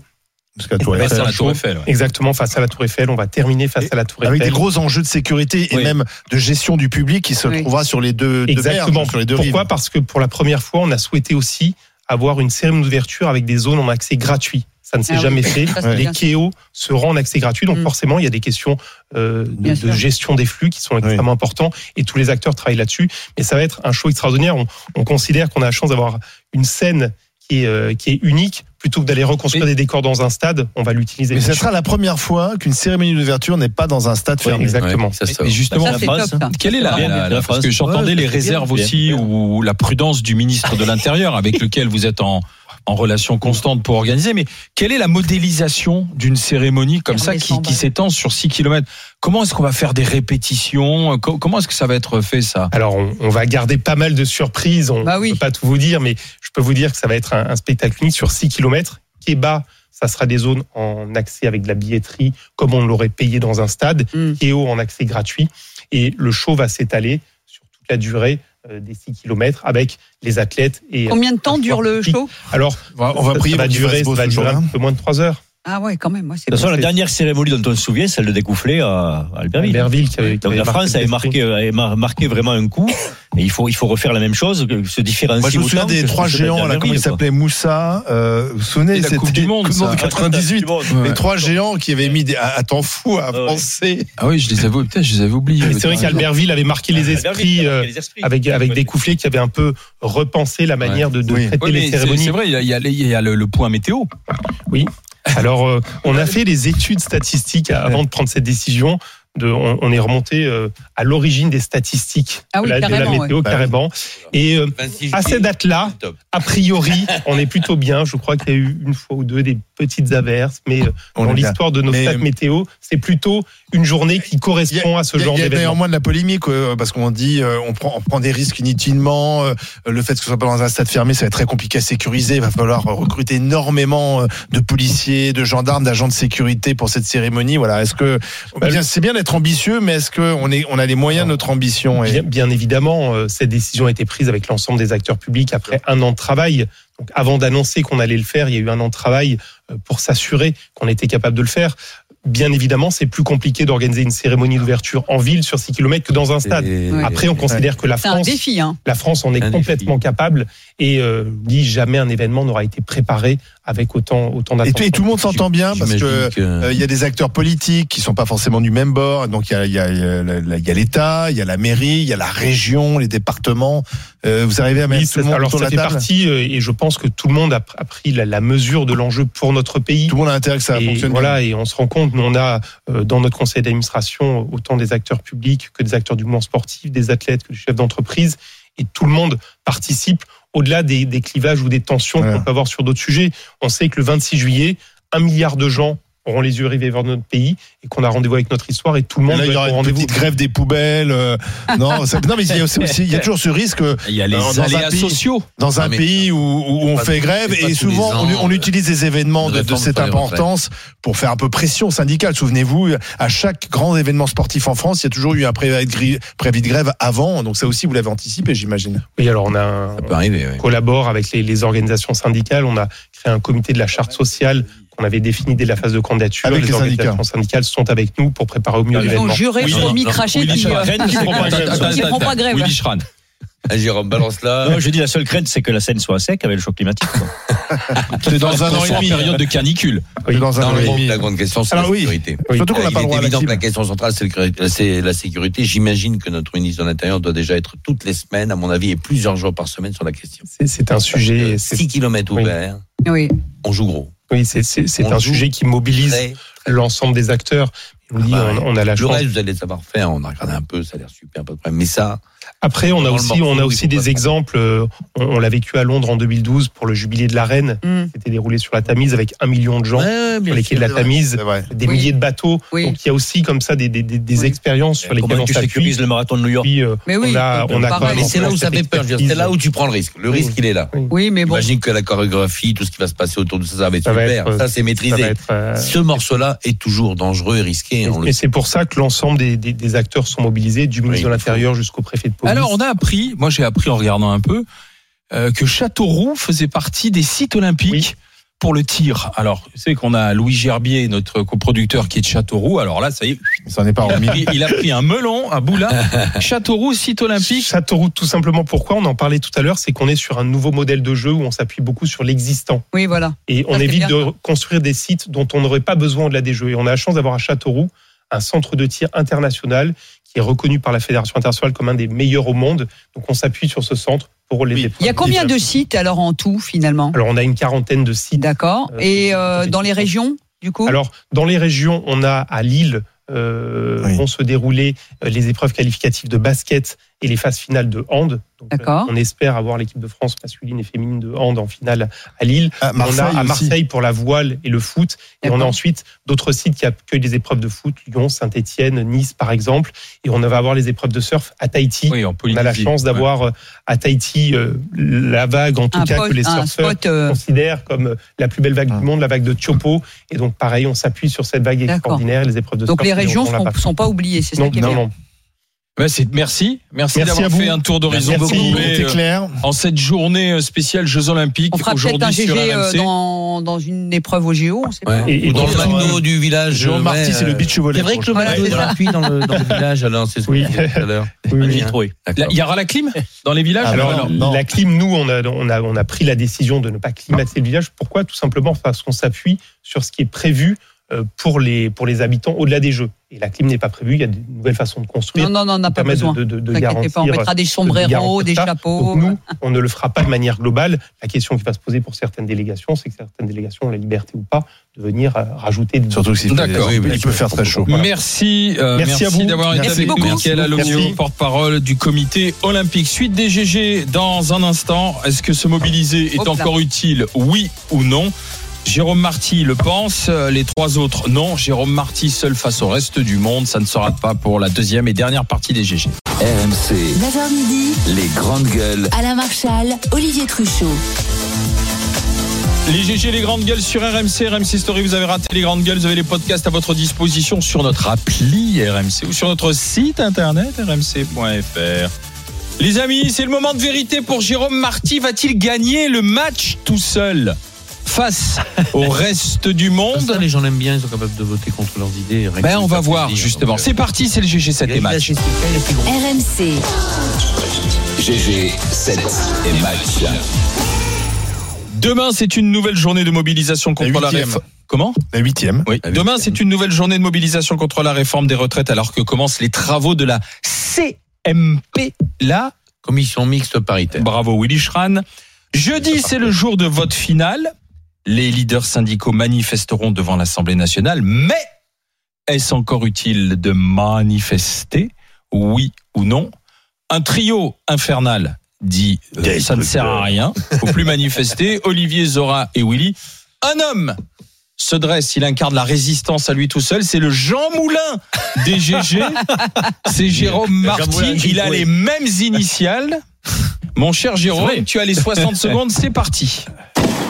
Non, mais à l'évidence, d'abord, quand on commence un match, on le termine. On va pas, comme ça, rentrer sur le terrain et puis, tout d'un coup, dire, ah ben non, c'est plus la peine, on, on, on s'est engagé là-dedans, mais on va pas aller jusqu'au bout.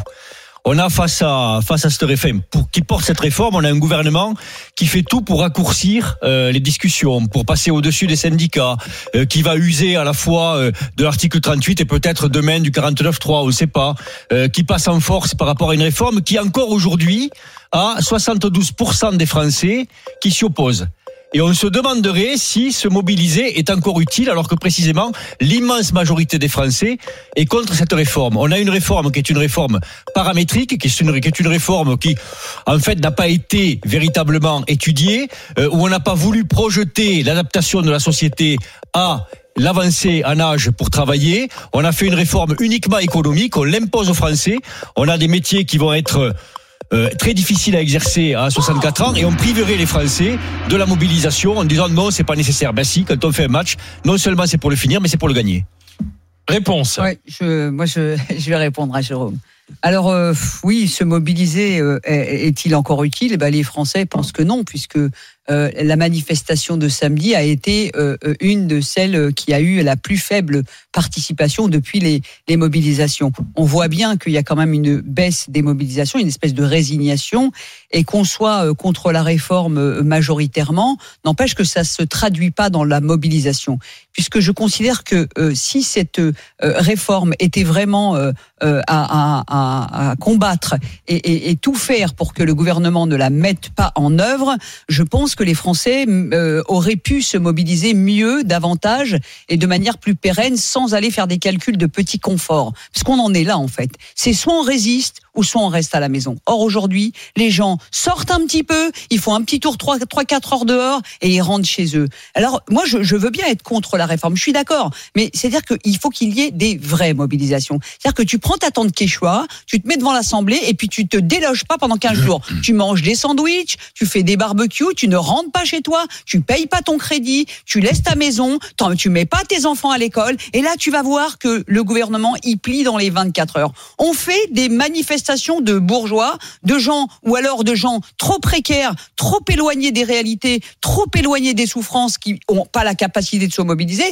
Donc forcément, les gouvernements se succèdent. Qu'est-ce qu'ils se disent? Moi je me mets dans leur tête, je me dis mais écoute, ils vont aller faire trois petits tours et puis ils vont rentrer chez eux. Pour peu que les Black Blocs pourrissent le truc, ils veulent pas, ils ont peur, et cetera. Donc, soit il y a des vraies révolutions, entre guillemets, des révoltes et des gens qui pérennisent leur contestation à n'importe quel prix, c'est-à-dire au prix de je vais pas à mon travail, je perds mon travail, je paye pas mon crédit, et cetera. Parce que cette réforme, je n'en veux pas. Il n'y a pas de solidarité dans ce pays, il n'y a pas de résistance réelle. Donc, se mobiliser n'est plus utile de la part de ceux qui sont contre les réformes, et on l'a eu ici en exemple, puisque dans les stations de ski, quand on leur disait « vous êtes contre la réforme ?» Oui, oui, mais alors vous savez que quand même il va y avoir grève des remontées. Ah bah là, je suis pas d'accord. Donc on fait grève avec un calendrier, pas, vacances scolaires, pas grève. Excusez-moi les gens, mais quand on est J'allais dire, quand on n'en peut plus, quand on n'en peut plus, on est dehors. Même si on dort dehors, on est dehors. C'est pas le cas. Il y a deux choses. Donc le gouvernement, c'est Zora, il y a deux open choses. Bar. Il y a deux choses. Il y a, il y a la mobilisation par les manifestations qui, à mon sens, et ça c'est le syndicaliste qui parle,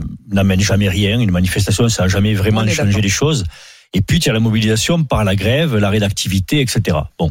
Et ça touche la pas. Problématique que l'on a aujourd'hui sur une réforme qui touche l'ensemble des Français, c'est que beaucoup de Français souffrent, c'est incontestable. Et, oui. Et que pour beaucoup de Français, s'arrêter de travailler, c'est difficile.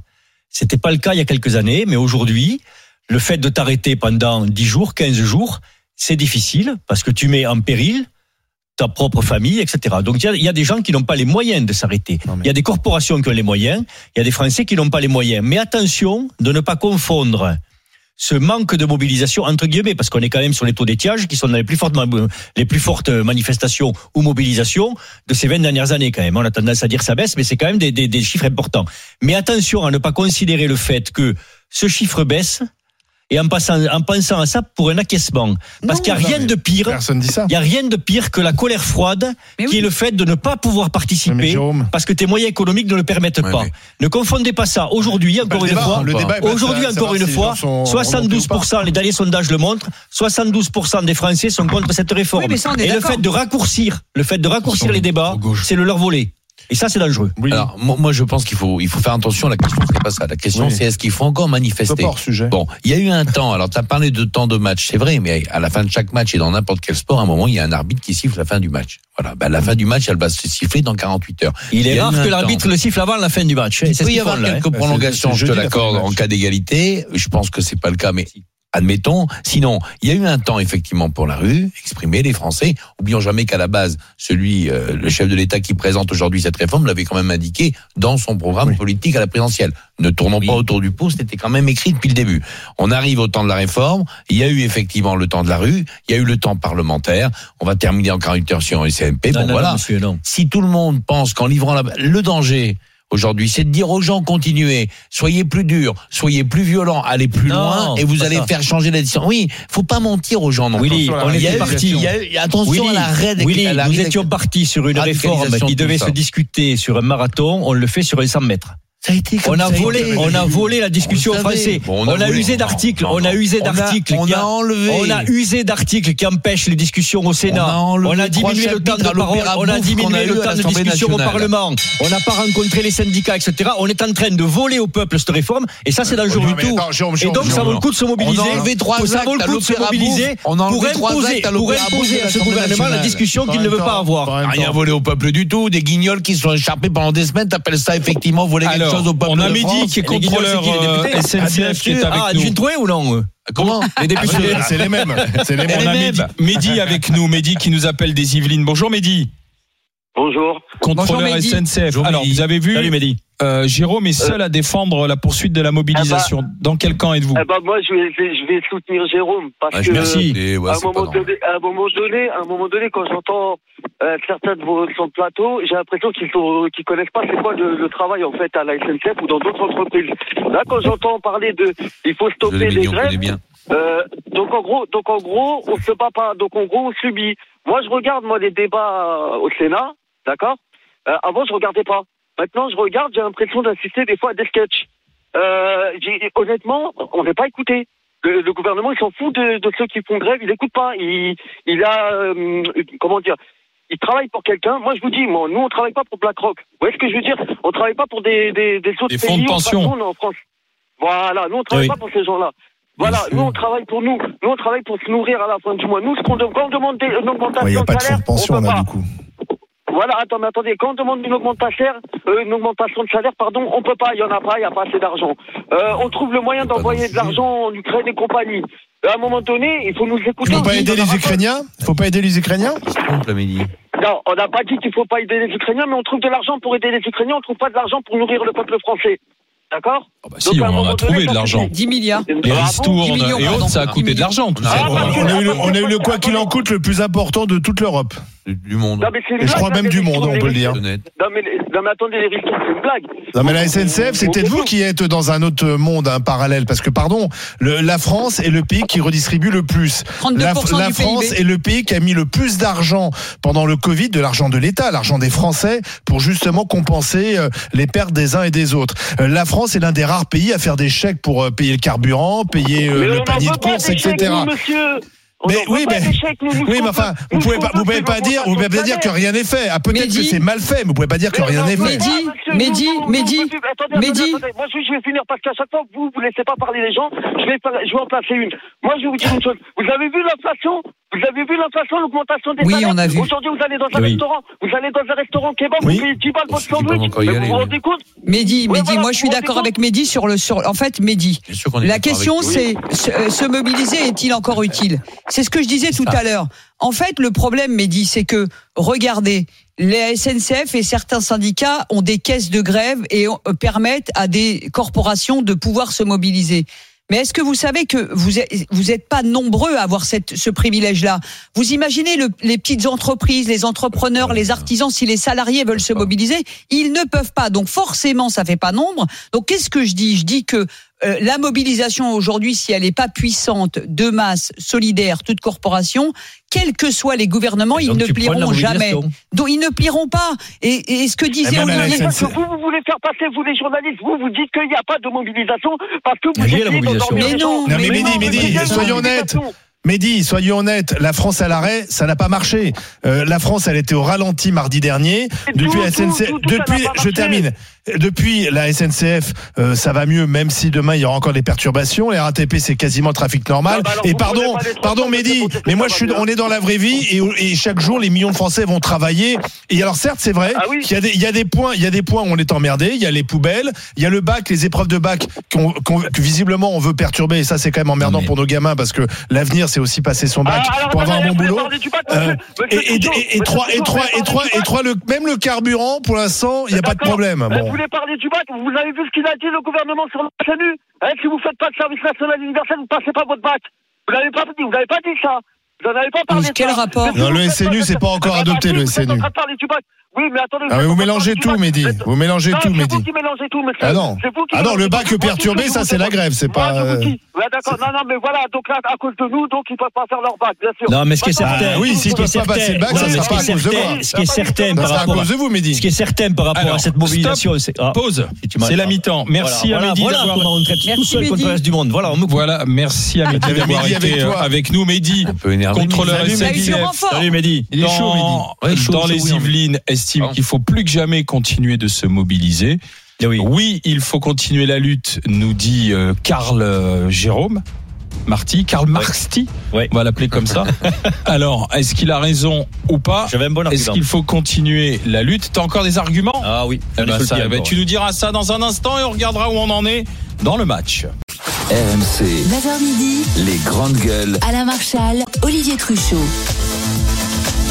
Alors, que donne le combat du docteur Marty face à Olivier, face à Willy et face à Zora dans ce combat pour poursuivre la mobilisation contre la réforme des retraites? Jérôme Marty dit oui et c'est lui qui mène oh et toujours oh, sur cet étiage de soixante pour cent. Oui, donc il y a cinq millions de personnes dehors demain. Oui, mais tu vois, c'est là où il y a soixante-quatre les, les, en fait, désolé, mais les Français euh, manifestent et font grève par procuration. Voilà. C'est-à-dire qu'ils sont soixante-quatre pour cent à dire il faut y aller, mais ils y vont pas eux-mêmes. Voilà. Et ce et sont toujours les mêmes qui vont manifester. Parce qu'ils n'ont oui, pas les sûr. moyens d'y aller. Alors, on a, on a. Ça aussi. Mais... Mais, non, mais un, un argument pas de celui, c'est pas seulement encore un argument qu'on écoute Roger. On a face à nous, si tu veux, un gouvernement qui montre tous les jours qu'il est incapable de gérer un certain nombre de grands corps. Nous, on défend pas les hôpitaux. Tu prends les hôpitaux publics. C'est un exemple type, quoi. C'est un exemple type. Ils sont incapables de le gérer. On se prend une inflation dans la tronche qui dans les deux ans va être égale aux dix dernières années, à l'inflation des dix dernières années.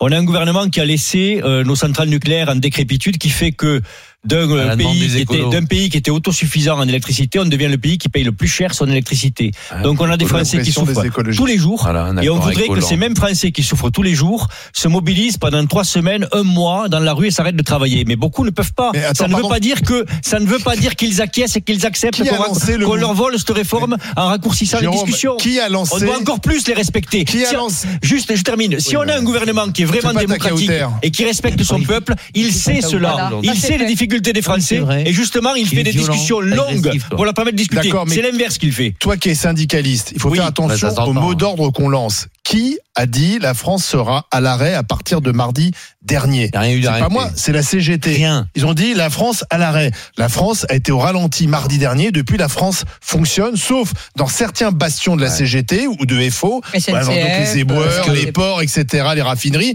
Mais sinon, la France fonctionne. Alors on va écouter. Il y a eu une erreur en fait dans, dans ce mot d'ordre. Je, je, je là-dessus, parce que en fait, quand tu te là-dessus, Jérôme, on, on pose la question aux gens. Est-ce que tu veux travailler deux ans de plus comme ça brutalement? Ben, les gens disent non, non, j'ai pas envie. Évidemment, on pose la question. Donc soixante-quatre pour cent de gens, je le comprends.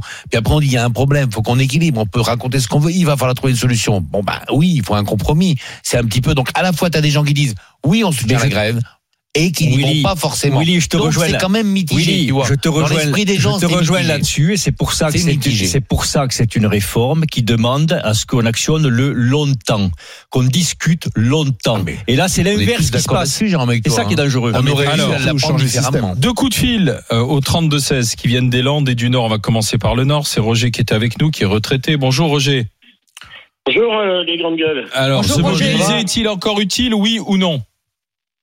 Non, il faut arrêter de se mobiliser. Euh, la réforme. La sagesse bah, des gens du Nord. Normalement, ça passe, euh, ça passe jeudi. Voilà. Euh, bah, jeudi, il faut que tout, tout ça, ça s'arrête. Hein. Déjà, bon, on en a marre de, de voir toutes ces manifestations, tous ces casques que je vois à la télé, tout, tout ça, faut arrêter. Les seuls qui peuvent faire grève, si bien encore, c'est les C G T. Bon, c'est des ouais. fonctionnaires, hein, pour pour faire clair. Hein, donc euh, ouais. ils peuvent, euh, ils sont relax. Hein, euh, mais le privé, vous entendez jamais des gens du privé euh, à la télé, jamais. Vous, moi, j'ai jamais vu dans, dans vos débats euh, quelqu'un qui vient du, mettons, de, ici on a Arc International, on a Usineur. J'ai jamais vu personne de, de euh, se mobiliser. Euh, non, ce sont toujours les mêmes qui se mobilisent. Je vois, ça, que, c'est vrai. Je vois que des fonctionnaires. Je vois que mmh. des fonctionnaires. C'est mmh. la S N C F, euh, ou des entreprises publiques, oui. Et, euh, ouais, voilà, je ne vois jamais de, de, de privé. Donc, bon, mmh. moi, je pense que cette loi, bon, elle n'est pas parfaite, parfaite, hein, ça voilà. c'est clair. Hein, si bien, dans cinq six ans, on va recommencer, ça c'est sûr. Mmh. Euh, mais bon, au moins, il faut, faut garantir... Okay. Ouais, mais le, le, le, ce qu'il y a, c'est que les fonctionnaires et ceux qui peuvent vous disent « nous manifestons pour les autres ». Et oui. Sauf que, ah, je vous explique... Je vous... Ils manifestent pour eux, madame, ils manifestent pour bon, eux. On est d'accord. Bien euh, sûr, Roger, tu as euh, raison. C'est tous des, des, des gens qui ont... Euh, ils finissent déjà beaucoup plus tôt que les, ouais. les gens... Ils ont des régimes moi, spéciaux. Eux, ils ont raison de se battre, parce que euh, ça pourrait moi, les faire tout drôle. C'est, c'est d'avoir une, une carrière longue que j'ai finie à soixante ans. Bon, sinon, on aurait... Dans quel secteur d'activité ? Moi, j'étais, euh, j'ai fini chargé de sécurité dans une association euh, de personnes handicapées, euh, mais j'étais ouvrier, euh, on va dire, toute ma vie. Bon, j'ai fait des travaux pénibles, hein, j'ai porté des charges lourdes, j'ai, mmh. j'ai porté tout. J'ai commencé à travailler à l'âge de dix-sept ans et demi. Bon, je pense qu'à soixante ans, je l'ai quarante-trois eu, ans, et les gens ouais. ne comprennent pas. Et je vais vous raconter, si vous avez, j'ai le temps, une petite anecdote. Samedi, euh, j'étais dans une, une petite soirée, et une dame qui est, bon, à C G T, il faut être clair, il hein, faut, faut parler, elle me dit, ouais, j'ai, je vais finir à soixante-quatre ans. Je dis, pourquoi? Je dis, t'as commencé à quel âge? Elle dit, j'ai commencé à seize ans. Bah, je dis, je connais pas toute sa carrière, hein, mais je dis, t'as commencé à seize ans, t'as eu des enfants, bon, bah, tout ça, ça va être pris en compte. Oui. Tu vas pas finir à soixante-quatre ans. Non. Elle dit, si, ils me l'ont dit. Bah, je dis, qui non, de la, ouais, mais ça, ouais. la C G T. La, elle a téléphoné à la C G T, elle dit bah non, vous n'allez pas finir à soixante-deux ans, vous allez finir à soixante-quatre ans. Mais non, c'est une il faut quand même rappeler, il faut rappeler quelque chose, Roger.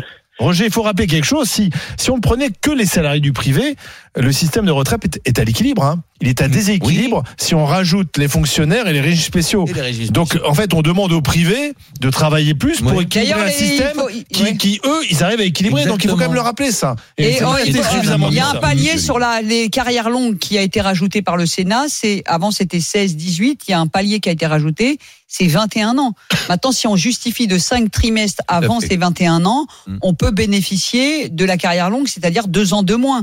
Donc, il faut arrêter. Alors, quoi, en même temps, Roger, il a raison. C'est-à-dire que faire une réforme des retraites tous les cinq ans, c'est-à-dire tous les cinq ans, mettre des millions oui. de gens dans la rue, est-ce que c'est la bonne méthode? Ben non. Est-ce qu'il ne faudrait ben pas, un jour ou l'autre, faire une vraie réforme? Une voilà. vraie réforme. Parce ah oui, qu'il si Roger, il y a cinq ans et qu'il n'a pas voulu refaire. Point. Point. Voilà. Merci, le, Roger, d'avoir été, d'avoir été avec Point. nous. Mickaël, euh, qui est avec nous, Mickaël Deslandes, bonjour. Bonjour les G G. Alors, Mickaël, est-ce qu'il faut encore se mobiliser? Oui ou non? Mais bien sûr qu'il faut encore se mobiliser. Merci, Mickaël. Pour, pour moi, en fait, le débat, il a été, il a été un petit peu volé, effectivement. Aujourd'hui, oh, certes, c'est le public, c'est le public qui s'est, euh, qui s'est le plus investi dans les manifestations, mais parce que le privé n'a pas les moyens aujourd'hui d'être en grève. Donc, euh, moi, ce que je reproche au gouvernement, ouais, c'est que j'ai l'impression, ah, oui. j'ai l'impression qu'ils attendent euh, que ça tourne mal, en fait. Et malheureusement, ça n'a pas tourné mal. Donc du coup, euh, ils continuent les débats, ils essayent de faire très vite voter la loi. Et malheureusement, même si euh, l'Assemblée euh, jeudi vote la loi, je pense que c'est dangereux parce que malgré tout, les gens vont continuer. Et ils ont raison parce que pour moi... Mais vous allez vous mobiliser demain, par exemple? Vous vous manifestez demain, Mickaël? Moi non, parce que je suis ah, salarié ah, du privé. Bah, bah, j'ai voilà, pas les moyens. Voilà. Mais justement, eh bien, je suis content. Expliquez-nous pourquoi, Mickaël. Pour parce que je dis, mais pas ce que je fais. Oui, non, donc non, c'est non. toujours les autres bah, qui doivent manifester. Allez, si vous ne le laissez pas s'expliquer, ouais. expliquez-nous pourquoi. Ce sont les autres qui font grève pour lui. Non, mais excusez-moi, mais en même temps, c'est normal. Moi, j'ai des factures à payer. Ah, voilà, oui. Mais, mais c'est un mais... raisonnement à la con, ça, quand même, Mickaël. Mais, mais pas du tout. Mais si. Pas du tout. Vous demandez que, que les autres payent pour vous, quoi. Allez-y, ouais, Mickaël, allez-y. Tu vas pas là-dedans. Soit tu dis c'est une vraie cause, j'y crois, je, je, j'y vais, je fonce et à je la vis prix. pleinement, à tout prix. C'est ce que disait non, Zora tout à l'heure. Ça, tu dis les là, autres vont le faire à ma place pas. et j'attends à la maison. C'est parce que vous avez dit, Mickaël. Il y a une nuance, c'est que j'ai trente et un ans, je pense, des réformes des retraites, je vais en avoir tous les cinq ans. Malheureusement, donc aujourd'hui, on me rajoute des années, donc je sais pas dans dix ans où j'en serai, hein, clairement, mais euh, peut-être que mais effectivement, alors, je m'investirai plus. Mickaël, imaginez, imaginez cinq oui. minutes que la totalité des gens qui sont contre cette réforme, qu'ils soient dans le privé, dans le public, qu'ils aient vingt-cinq ans, qu'ils aient cinquante ans, qu'ils aient soixante ans, que tous se disent, on s'en fiche, c'est trop important, demain, on quoi qu'il arrive. On est dehors et, et là, on bouge pas. Du coup, la France serait vraiment à l'arrêt. Et alors là, et là la France, elle est à l'arrêt. Et je elle peux vous dire été. que ça aurait pas duré sept manifestations, huit manifestations en peau de chagrin, même s'il y a eu un million de personnes. Mais là, je peux vous dire qu'en vingt-quatre heures, en quarante-huit ah oui. heures, ça discute oui, ça, avec vous évident. tout de suite. Ah oui, ah ben c'est fini. Donc si tout le monde se dit, moi en j'ai journée, piscine, moi j'ai crédit, moi je suis artisan, moi je peux pas, et je compte sur les cinq millions de fonctionnaires dont il y en a que vingt pour cent qui font grève exact. parce que les, ense- les enseignants ont baissé la voilure, et cetera. Eh ben forcément, moi, si j'étais président de la République et au gouvernement, je passe crème toutes les réformes. Sans je problème. m'en fous, tranquillou, je passe tout. tout bah, avec des raisonnements comme ça, je passe tout. C'est ça, ça qu'il faut se mobiliser. Mais non, parce que la mobilisation, c'est toujours les mêmes. Encore une mais fois, oui. entre les gens mais qui oui. se disent opposés à cette réforme et les gens qui sont prêts à arrêter une journée, on voit qu'il y a un gap. Mais c'est oui. pour ça que le gouvernement gagne la partie. Mais oui. Ça veut dire non, que oui, il faut arrêter parce allez-y. que de toute façon, ça n'a pas vraiment commencé. Et je peux vous dire ça que les banques, commencé, les banques attends, avec attends. les crédits, si vous avez quinze jours de mobilisation des Français avec dix millions de personnes dehors et ça bouge pas, avec des temps de quechua à manger des sandwichs, je veux dire que même les banques, ils vous sautent votre allez-y, mensualité Mickaël. pour la fois d'après. Hein, parce que là, c'est chaud patate. Parce que là, franchement, Mickaël. c'est de la, c'est de la grève, Attends, c'est de la Zora, grève. Zora. Je peux pas, je peux. Zora, Zora elle est partie, ça y est. Allô, non, mais c'est que les abysses. Sachant que même à l'Assemblée nationale, on voit que cette réforme, c'est même pas l'unanimité. Donc, euh, ça, c'est normal. Elle n'est pas votée. Et jeudi, je pense qu'ils sont pas à l'abri d'une, d'une surprise. Merci, Mickaël, d'avoir oui. été avec nous. Bonne journée du côté des, des Landes, euh, Mickaël, employé en salon de coiffure. Alors, c'est la fin du match. On remarquera juste quand même qu'ils nous ont dit tout à l'heure que c'était les retraités, du, que c'était les, les, les, les salariés du privé qui payaient pour ceux du public. Ceux du privé n'ont pas les moyens de faire grève, il est normal que ceux du public le fassent pour eux, puisque c'est eux qui payent pour eux. Oui. Alors, on va regarder. Sachant qu'ils ont déjà un régime oui, un peu plus non, avantageux. Oui ou non, est-ce qu'il faut continuer de se mobiliser ? T'étais à soixante-quatre pour cent, bah, Jérôme, oui. on va oui. voir si ça... soixante-trois, oh, t'as ouais. perdu un oh, point. Oh, oh, oh. On verra si les soixante-trois pour cent sont dans la rue demain. trente-sept Je suis allé me balader à Clermont-Ferrand, tu vois. ça, ça reste rugby. Mon année de naissance.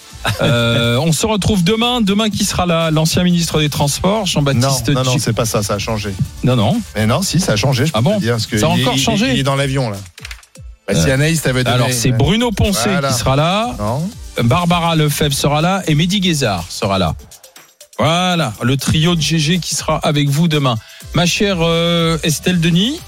Je vous oui, en comment prie, ça va rejoignez-nous. Bah je suis là. Tiens, prends la prends la place. Eh ben je la prends, je ah, la rose. prends. Nous allons parler dans un instant euh, du projet de réforme des retraites avec une motion de censure qui sera déposée en cas de quarante-neuf trois. Faire tomber le gouvernement, est-ce que c'est la bonne solution ? euh, Dites-nous ce que vous en pensez. Au trente-deux seize, on parlera également de la grève des éboueurs qui se poursuit dans plusieurs villes de France. Mais faut-il privatiser les services municipaux ? Ramassage des poubelles, jardiniers ou encore euh, cantines scolaires. Ça, ce sera à treize heures. Et puis enfin, des gamins de sept ans qui terrorisent leur classe et leur institutrice dans les Yvelines et près de Marseille. Des cas de harcèlement et de violence partout en France. L'école doit-elle vraiment accueillir tous les enfants ? On en parle à quatorze heures dans Estelle Midi avec Daniel Riolo, Gaël Mellul et Julien Damon. Bon match avec Estelle Denis et nous rendez-vous demain. R M C, midi quinze heures, Estelle Midi.